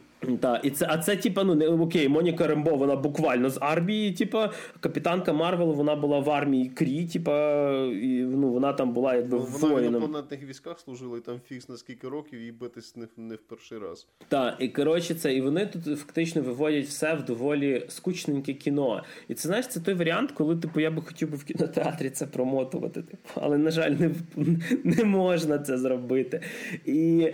Е, Типу, фільм, який непогано почався, просто пішов в якусь настільки стандарту клішовану і дешево зняту фіховану. Тобто тут навіть графіка тебе не вражає. Це вже дуже поганий знак для Марвелу. І от, типу, да, окей, да, да, є є одна сцена після титрів, вона. Ем, типу, зроблена для того, щоб показати потенційні можливі якісь фільми ще. Вона показує, не буду спойлерити нам двох персонажів. Один вам буде знайомий, а другий, якщо вам знайомий, то ви такий хардкорний фанат коміксів Марвел. Ви прям маєте знати, хто такий така цей персонаж. Е, і, Але знову ж таки, я вже на ці сцени Марвел останнім часом не сильно дивлюся, тому що останніх фільмів 10 всі ці сцени ні до чого не призвели. Єдиний єдиний плюс цього е, фільму це краще, ніж людина Мураха і Оса, третя частина. Мені перший фільм. Перший фільм Капітан Марвел не сподобався. Я не знаю, кому як, ну це вже. Мені, е, Я скажу так: цей кращий за перший фільм. Але, типу, це знаєш, е, ну, перший був таким відвертим гівном. І, типу, дуже небагато треба зробити, щоб бути трошки кращим за відверте гівно. Так що ні в якому разі на цю штуку не ходіть, вийде на якихось цифрових сервісах, подивіться вдома. Можливо, якщо ви дивитесь так, як я, просто ви все, що випускає Марвел, типу як серіал, е, типу. Да, то тоді можна, а так е, скіпайте цю біду. А ми рухаємося від е, цього до доволі іменитих режисерів. Доволі ну, іменитий режисер. Пів, можливо, після цих, можливо, після цього параду Лайна Лєра нас все-таки чимось втішить. Це фільм Девіда Фінчера, фільм Вбивця або фільм Кілер. Та-да-да-дам. Вийшов кілька днів тому на Нетфліксі. В п'ятницю, 10 листопада. Давно вже Девід Фінчер нас нічим не бавив. Остань... Ну, не дуже давно. Останній фільм його вийшов минулого року. Це був фільм Манк серйозна така сінефільська драма, яка там навіть претендувала на Оскар. І тут знову така новенька прем'єра. Це кіно, сюжет якого е, побудований на серії графічних романів французьких, французького автора Алексіса Маца Нолента, не знаю, чи я правильно вимовила. Е, тобто, це, грубо кажучи, фільм теж по коміксу, по французькому коміксу. Якщо що, французькі комікси називаються бандесіне будете знати. Я в магазині Фільм одразу вийшов на Нетфліксі, він не йшов в кінотеатрах, він одразу вийшов на стрімінговій платформі. Значить, це історія про е, такого собі мужчину середніх літ. Грає його актор Майк Фасбіндер. Е, це такий непримітний мужчина. З якихось перших кадрів ми дивимося, як він е, знаходиться на в будинку напроти розкішної, е, розкішного готелю в Парижі. І займається якимись дуже такими тривіальними речами. Там Займається йогою, слухає постпанк, слухає музику, їсть бургери з Макдональдсу. Ну і просто скучає і за кимось спостерігає. Але це все не просто так, бо тому що цей мужчина насправді професійний кілер. І таким чином він вистежує і слідкує за своєю ціллю. І фільм починається з того, що ми бачимо, що кілер, який має вбити когось, кого йому замовили, типу трошечки в нього все йде не по плану, і в якийсь момент з'являється перешкода, яка, в принципі, заважає йому, щоб все пройшло гладко і чисто. І, типу, із цього і починається якби на, на, наша історія. Типу, перший раз, коли людина, яка займається цим все своє життя, ну скажімо так, промахнулась чи не виконала своє завдання до кінця. Тобто, е, і ми починаємо спостерігати за життям типового кілера. Нам просто показують, як чувак живе, як чувак працює. Ну, тобто, якщо б це був не кілер, а якийсь, не знаю, офісний клерк, то нам просто показували життя цього офісного клерка.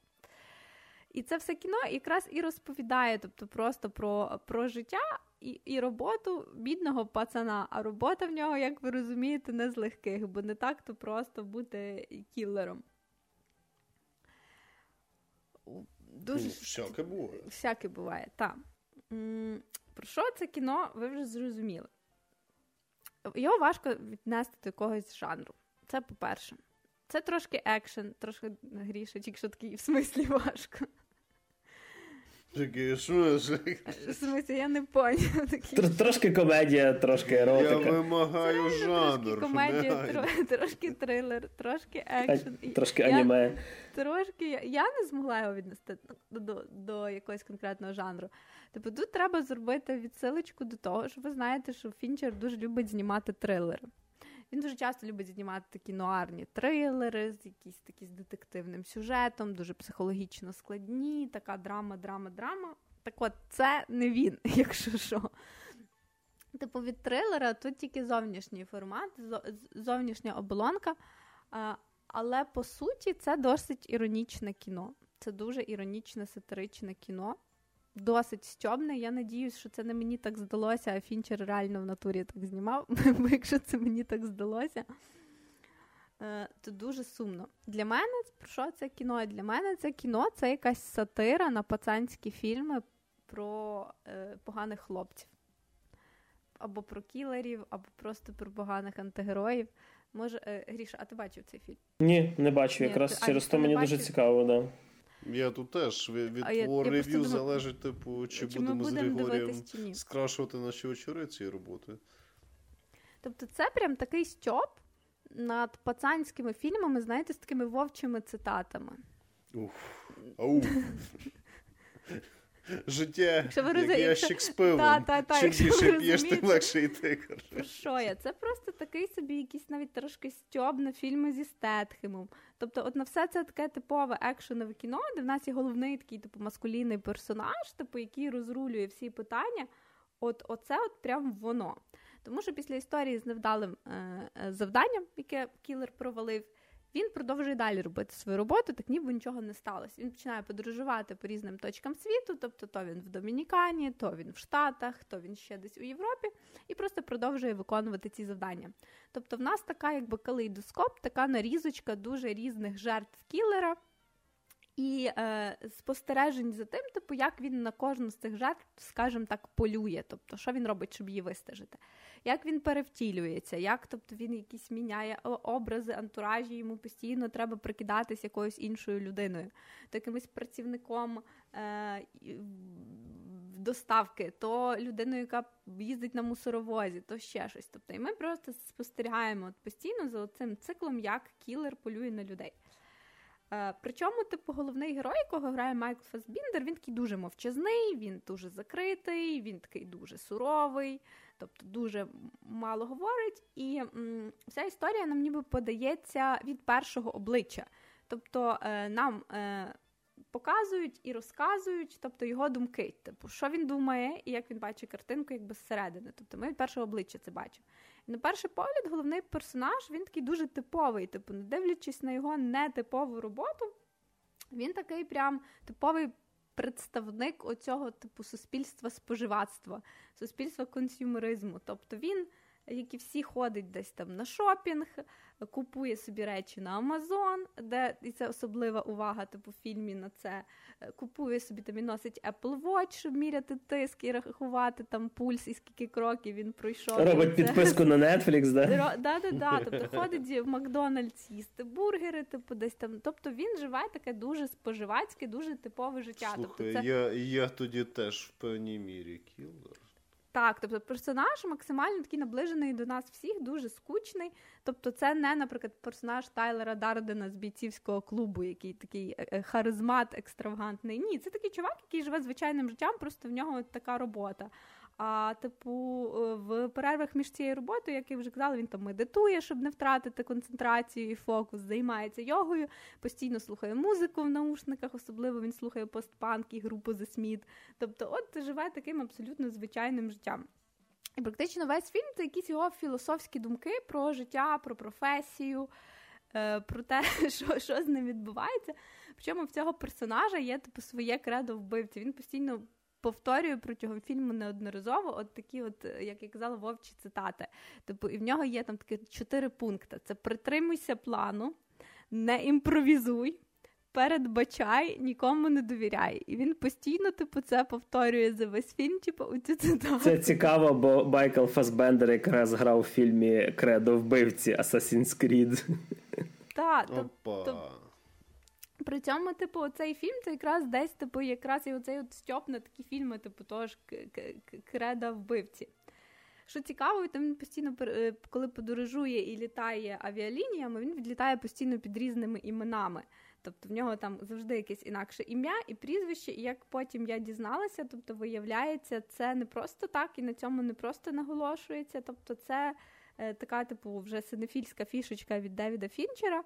Е, він е, спеціально використовував різні імена, і ці імена з героїв старих телевізійних серіалів 70-х. таких, типу, дуже не знаю, вузьковідомих, типу, але типу, це там така прям такий прикольчик. На цьому постійно наголошується. Взагалі, весь фільм він дуже зациклений. Тобто він складається з постійно по.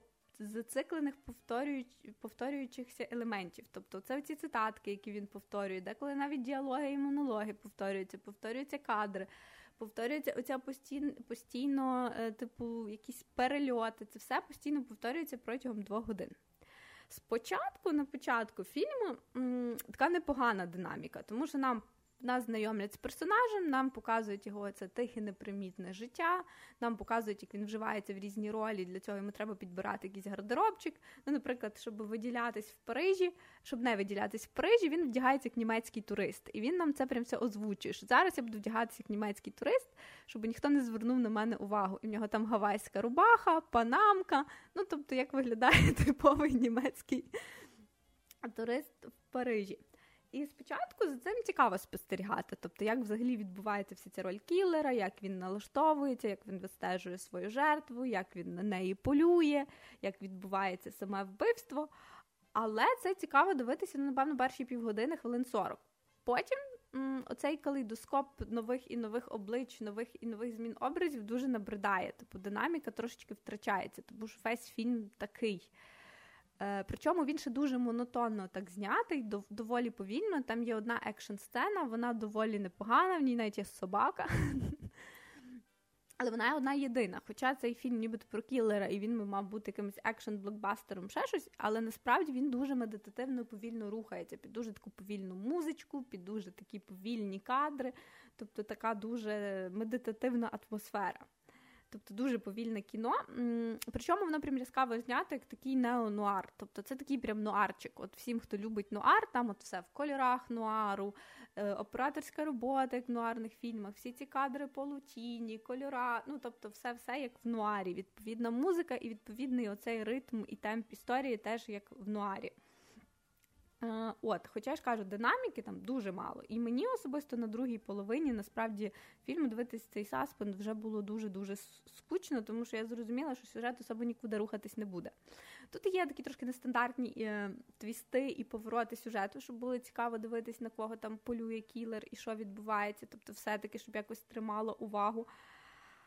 Е, але сам, типу, взагалі, сюжет. М- його, якби ти постійно, коли дивишся, в тебе така дуже двоякість. З одної сторони, ти думаєш, це дійсно серйозне кіно, це дійсно все серйозно зняти, чи чи що це було. З іншої сторони, типу, тут дуже багато іронії, дуже багато такого всякого там пост-іронії, і ти дивишся на дуже велику кількість сцен, прям ну з такою, типу, прям посмішкою. Там реально є з чого прожати з цих от вовчих цитат, з тих, типу, стьобу на е, реальні пацанські фільми про кілерів.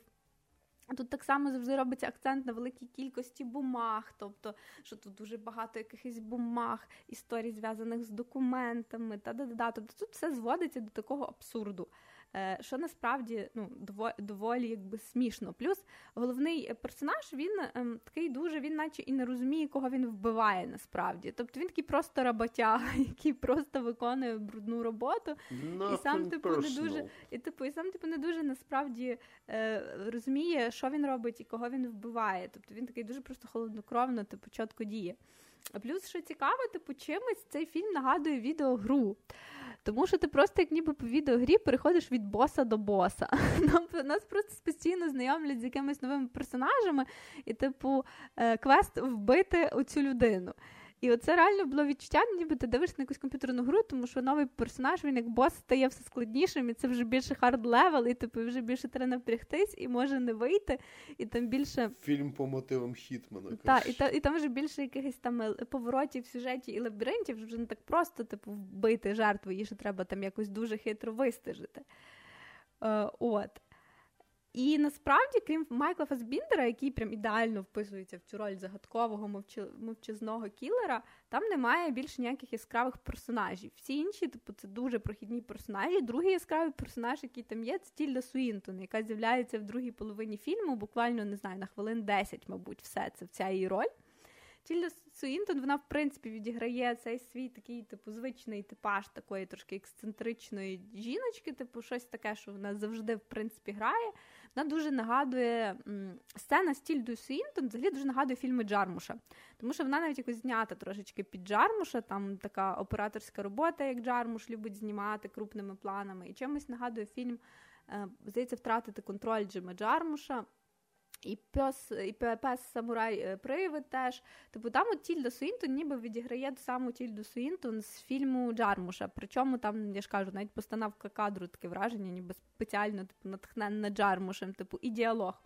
До речі, типу, єдиний такий дійсно діалог, який запам'ятовується за весь фільм, це саме короткий діалог Тільди Свінтон і Майкла Фасбіндера. Причому це такий прям філософський діалог, типу, про життя і про питання, типу, в чому сенс роботи кілера.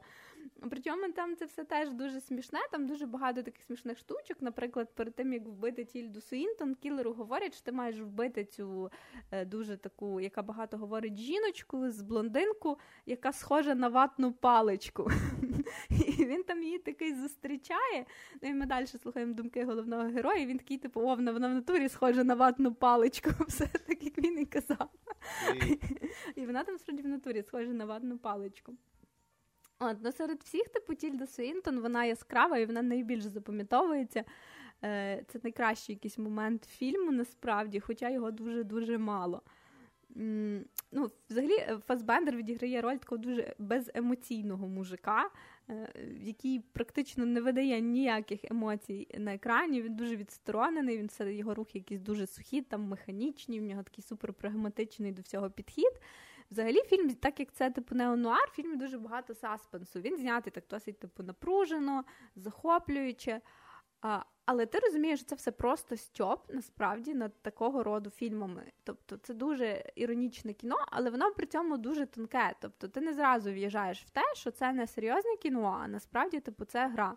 Ну, принаймні, Фінчер ніде ніби в своїх інтерв'ю це не озвучував, але зчитується це все так, ніби він просто вирішив навіть трошки постібатися з того, що він сам колись знімав. Хоча, наприклад, якщо згадати там фільми Фінчера там Гра, Сім, то це були такі заплутані, складні історії, складним сюжетом, з продуманим сценарієм. Тут, в принципі, це дуже звичайне кіно, яке яке би не мало цього нальоту стьобу, то е, нічим би не відрізнялося від якогось типового фільму зі Стетхемом. Просто нічим. Крім того, що тут набагато менше екшену і набагато більше про, про просто рутинного життя. Чесно, для мене ну мені було нудно дивитися це кіно. От прям справді нудно. Я вже чекала, коли воно закінчиться. При цьому, що я не можу пригадати в біографії Фінчера якихось таких відверто поганих робіт. То ця... Що ж вітаємо, коротше, Девіда ця, Фінчера. Вона така якась дуже проміжна. Хоча він говорив, що він цей проект дуже давно вношував, щось там більше 20 років. Він планував зняти це кіно, тобто дуже давно хотів, і от нарешті там все склалось, і гроші дали, і він зміг. Ну тут просто прикольно загалом спостерігати за грою Майкла Фасбіндера і за тим, як воно все красиво знято. Ну тобто оператору окремий респект. Тобто, взагалі, вся ця робота, операторська картинка, тобто музика, яку завжди пише для Фінчера е, музикант з Нін Іч Нейлс, це все типу дуже круто зроблено, дуже майстерно, дуже естетсько, дуже не придертись. Тобто, дивитися на, на якомусь великому телевізорі, плазмі проекторі, це прям саме то. Тим не менш, типу, фільм дуже такий затянутий, доволі нудний, дуже повторюється постійно. Він не має якогось такого кінцевого е, фіналу, до якого ми приходимо нам просто показує там кілька місяців життя кіллера. Тобто і задає такі філософські питання: а як це воно бути чуваком, який там сам став заручником своєї професії? Тобто, а як йому? Тобто нам показують, що кілери теж можуть вигоріти, в них теж може бути вигорання. Та. І це такий, знаєш, пацан роботяга. От Майк Фасбіндер грає такого роботягу, в якого така, типу, важка, рутинна, монотонна робота. Вона його вже трошки підзаїбала, ну але робота є робота, і треба її робити. Хочеш ти чи не хочеш. Тобто нам показують якусь таку роботящу сторону, типу, просто такого пацана, який просто трудиться. І в кінці він там у фіналі якби ніби заслуговує на свій от такий чесно зроблений відпочинок. Бо я ж кажу, навіть кілери перегорають. І от вам, будь ласка, пацан.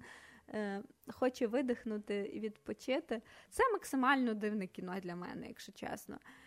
Хтось, можливо, зацінить цю таку постіронію, цю дуже тонку тонку іронію. Можливо, з часом це кіно стане навіть якимось культовим, тому що воно дуже класно, типу, показує всі ці кліше, які використовуються в цих маскулінних екшн-фільмах.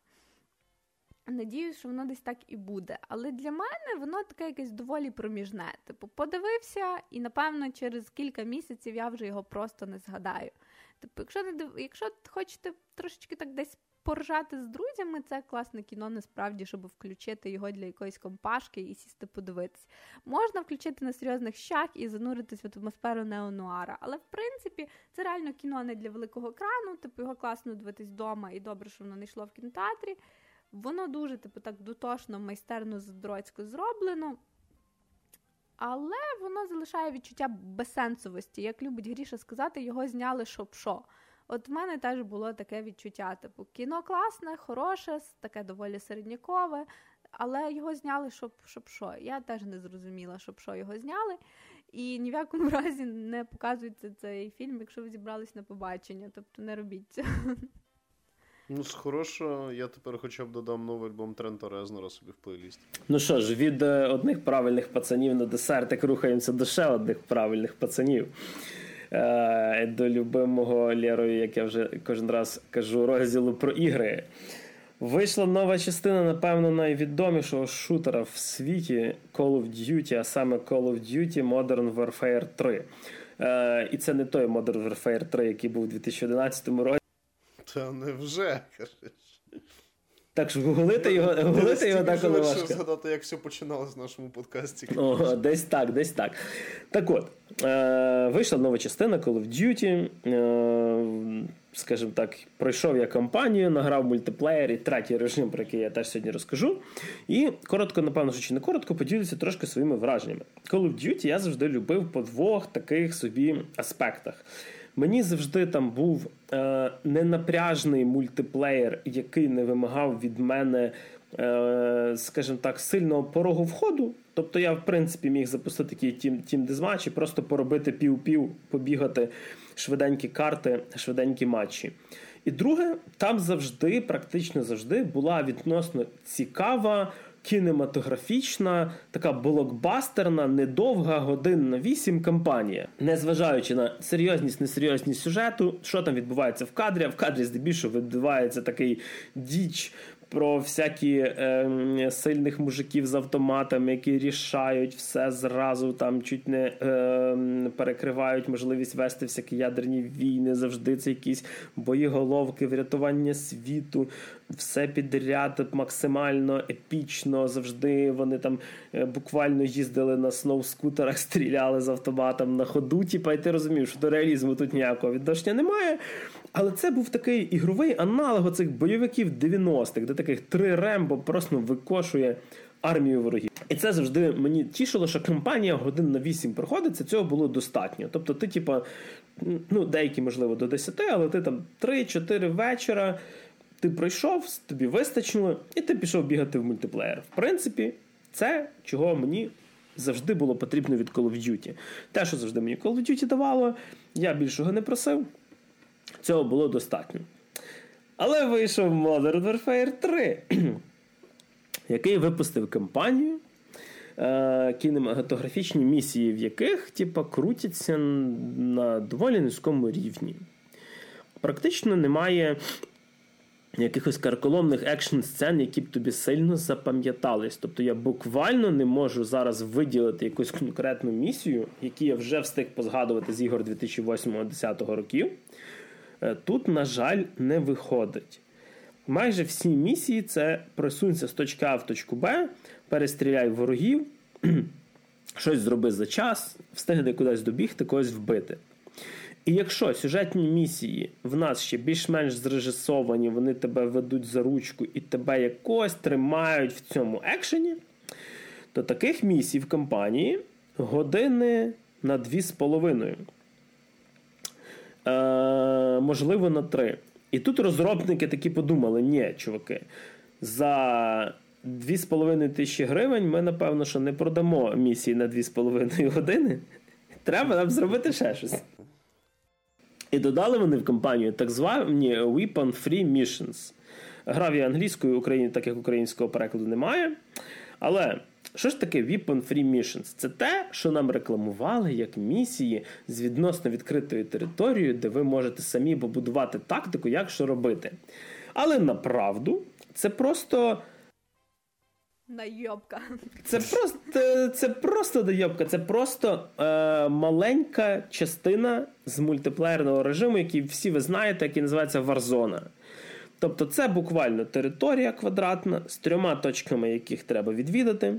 Ви, так як в Warzone спускаєтеся на парашуті, ті самі ящички з зброєю ви відкриваєте, лутаєте, бігаєте, типу, і виконуєте якісь певні місії.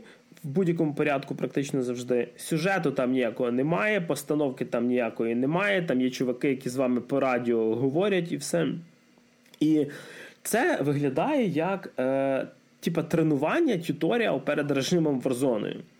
Але найжахливіше те, що це буквально починається вже в другій місії. Тобто вам дали більш-менш пер, першу зрежисовану, і в другій вам кидають в цю Weapon Free місію. Деколи їх по дві підряд, деколи буквально через одну, і їх накидали для того, щоб компанія була на 6 чимось 7 годин. Для чого це зробили? Це це в мене ще питання, але виглядає це як велика лінь. Тому що я знаю, що гру зробили за 14, якщо не помиляюсь, місяців. Е, завжди кожна частина Call of Duty робилася більше двох років, тому що типу, це різні компанії, які робили через то вони виходили через рік. Бо інша компанія мала два роки, щоб щось зробити. І е, сам Modern Warfare 3 він планувався як DLC до другої частини, е, яка вийшла два роки тому. І відповідно, якби це було мале, маленьке сюжетне DLC, наприклад, нам за баксів 15, е, яке додавало просто сюжету там, типу, на 2-3 години, я би це би сприйняв би як окей. Але ні, це гра за full price, це 70 баксів. Hmm. Напевно, що все-таки як більшість людей грає ну, в Call of Duty в мультиплеєр там, чи в інші режими, не тільки в кампанію. Що ж в нас в мультиплеєрі? Що ж в нас в мультиплеєрі? Дивіться, хлопчики і дівчатки, мультиплеєр Call of Duty мені подобається. Е, Але, типу, я знаю, що він плюс-мінус одинаковий. Від частини до частини він дуже схожий. Єдине, що завжди було нове, це нові карти, нова зброя, новий environment, типу, де ти бігаєш, б'єшся. Що ж в нас зробив Modern Warfare 3? Він запхав в мультиплеєр всі карти Modern Warfare 2. А якщо ви типу, фанат серії, то ви вже і так маєте попередню частину. Докинув кілька оригінальних карт. І накинув, типа, ремастер версії карт зі старих модернів, оцих 8-10 років. Типа, карта спад впав вертольотом, що там впав, і пішло, поїхало. Просто на новому двіжку це все перекроєно. Е, Добавили туди трошки зміни по тому, як персонаж рухається, як бігає. Вони тепер стали трошечки, як на мене, повільніші. TTK, тобто Time to Kill виріс, і в мене таке завжди відчуття, що мені не вистачає ще буквально секунди, щоб перемогти ворога. Е, а я награв в мультиплеєр Call of Duty доволі багато, так що, типу, ну, я вже знаєш, на рефлексі знаю, коли мені треба перестати типу, стріляти. І це друга частина лінії, яка є в цій грі. Третя це е, вже не настільки частина лінії, як е, зомбі-режим. Якщо пам'ятаєте, в іграх типу Black Ops завжди був такий зомбі-кооперативний режим, де ви типу, бігали, стріляли, виконували всякі квестики. Особливо в Троярчівській пхали. Там Black Ops і ті, що по другій світові, тут найчастіше було. Бо Infinity вони трохи різні робили. Якраз якраз Трeyarch і зробило цей зомбі мод, і на даний момент, типу, якщо не рахувати мультиплеєр, типу, то це чуть ли не краща частина оцього е, Modern Warfare 3. Це невеличка зона. Яка грається по типу мультиплеєрного кооперативного екстракшену, де ви висаджуєтесь як в Warzone, Е, і маєте виконати певні асайменти, певні завдання, е, і потім, скажімо, забрати щось, що потрібно, завдання там міняється, і втікти з цієї зони. Сама зона ділиться на три сектори. Чим більше він до центру, чим червоніший, тим там страшніше і більше зомбі. Тобто всередині, там, де саме самий жорсткий сектор, там просто срака. Тобто ти там не будеш мати часу стріляти, ти будеш просто бігати. Е, знову ж таки, зроблено воно дивно, тому що тут є варзоновські механіки з е, коробочками. А є магазини, оці як в старих троярковських, типу, зомбі-модах на стінах. Все купу наліпили, такі, а це працює, це працює, це нормально, а це ну, просто точно всі варіанти подавати. Там просто можна, знаєш, як це було на стінах, типу, намальована зброя, ти підходиш за і купляєш. Але я не розумію, для чого мені купляти оці зі стін з магазинів, якщо можна просто побігати по карті і налутати собі тих пушок. Ну, а вдруг ти настільки вже лінивий не вмієш цього. Так само всіма цими battle pass іками і всім іншим. Так, плюс це механіка Warzone. Е, Ти можеш просто використати типу, свій loadout, типу, який в тебе є якби збережений з твоїх мультиплеєрних ігор, і просто з ним стартувати. Він майже завжди кращий. Ох, так що, я що хочу сказати, за 70 баксів це реально обман гравців.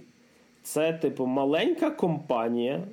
Це хороший мультиплеєр, який вам може бути потрібний тільки тоді, е, якщо ви не гра... ну, не маєте попередніх, типу, ну, от умовно, ви просто хочете, і вас там друзі купили, типу, ви хочете просто цей новий мультиплеєр взяти собі. Ну, типу, з одної сторони, так, це буде краще, ніж взяти Modern Warfare 2, тому що воно буде карти із другого, і з третього, типу, тут, тут є чим зайнятися в мультиплеєрі.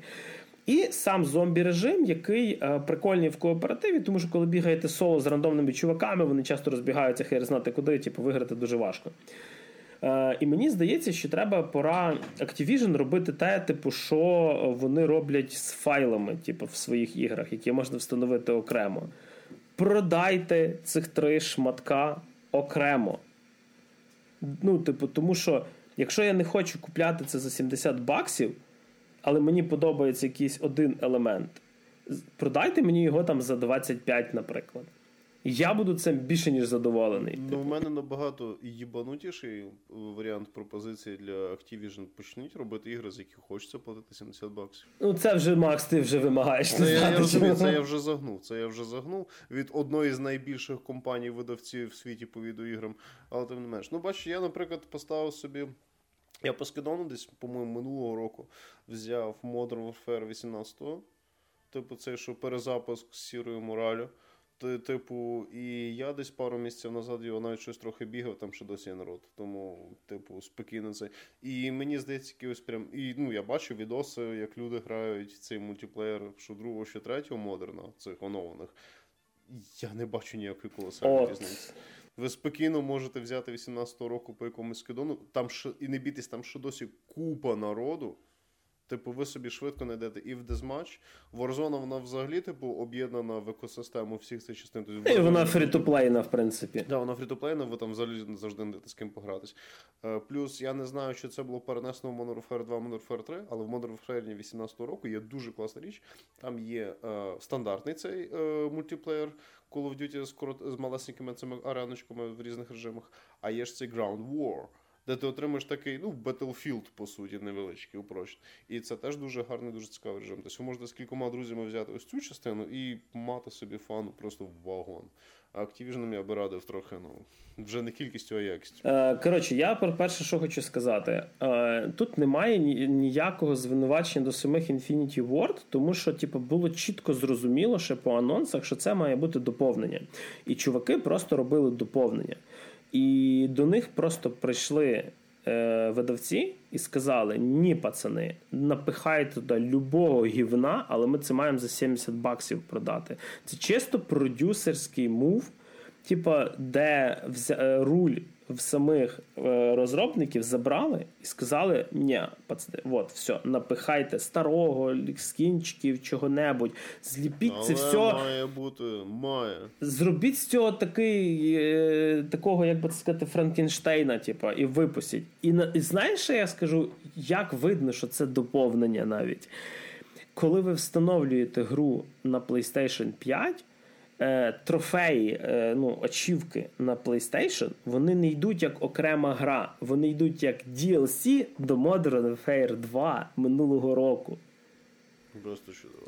Тобто вони настільки вже облінилися і спішили, що навіть не виділили це якось в окрему гру. Так що від мене в підсумку. Якщо ви останні роки не грали Call of Duty, ви просто типу, хочете найактуальніший, я би порадив би взяти е, хоча б через зомбі режим. Він тут класний, типу, він дуже прикольно зроблений. Типу, якщо ви маєте з ким особливо пограти в коопі, варто. Ради мультиплеєра так, але не ради кампанії. Якщо ви досі сидите в Warzone, купувати нову частину не бачу сенсу. Е, хоча я цілком знаю людей, які конкретно грають от тільки в Warzone, не серед Call of Duty, а в принципі серед ігор практично цілий рік грають в Warzone, і вони беруть нові Call of Duty, бо нові Call of Duty це завжди плюшки, типу, до Warzone.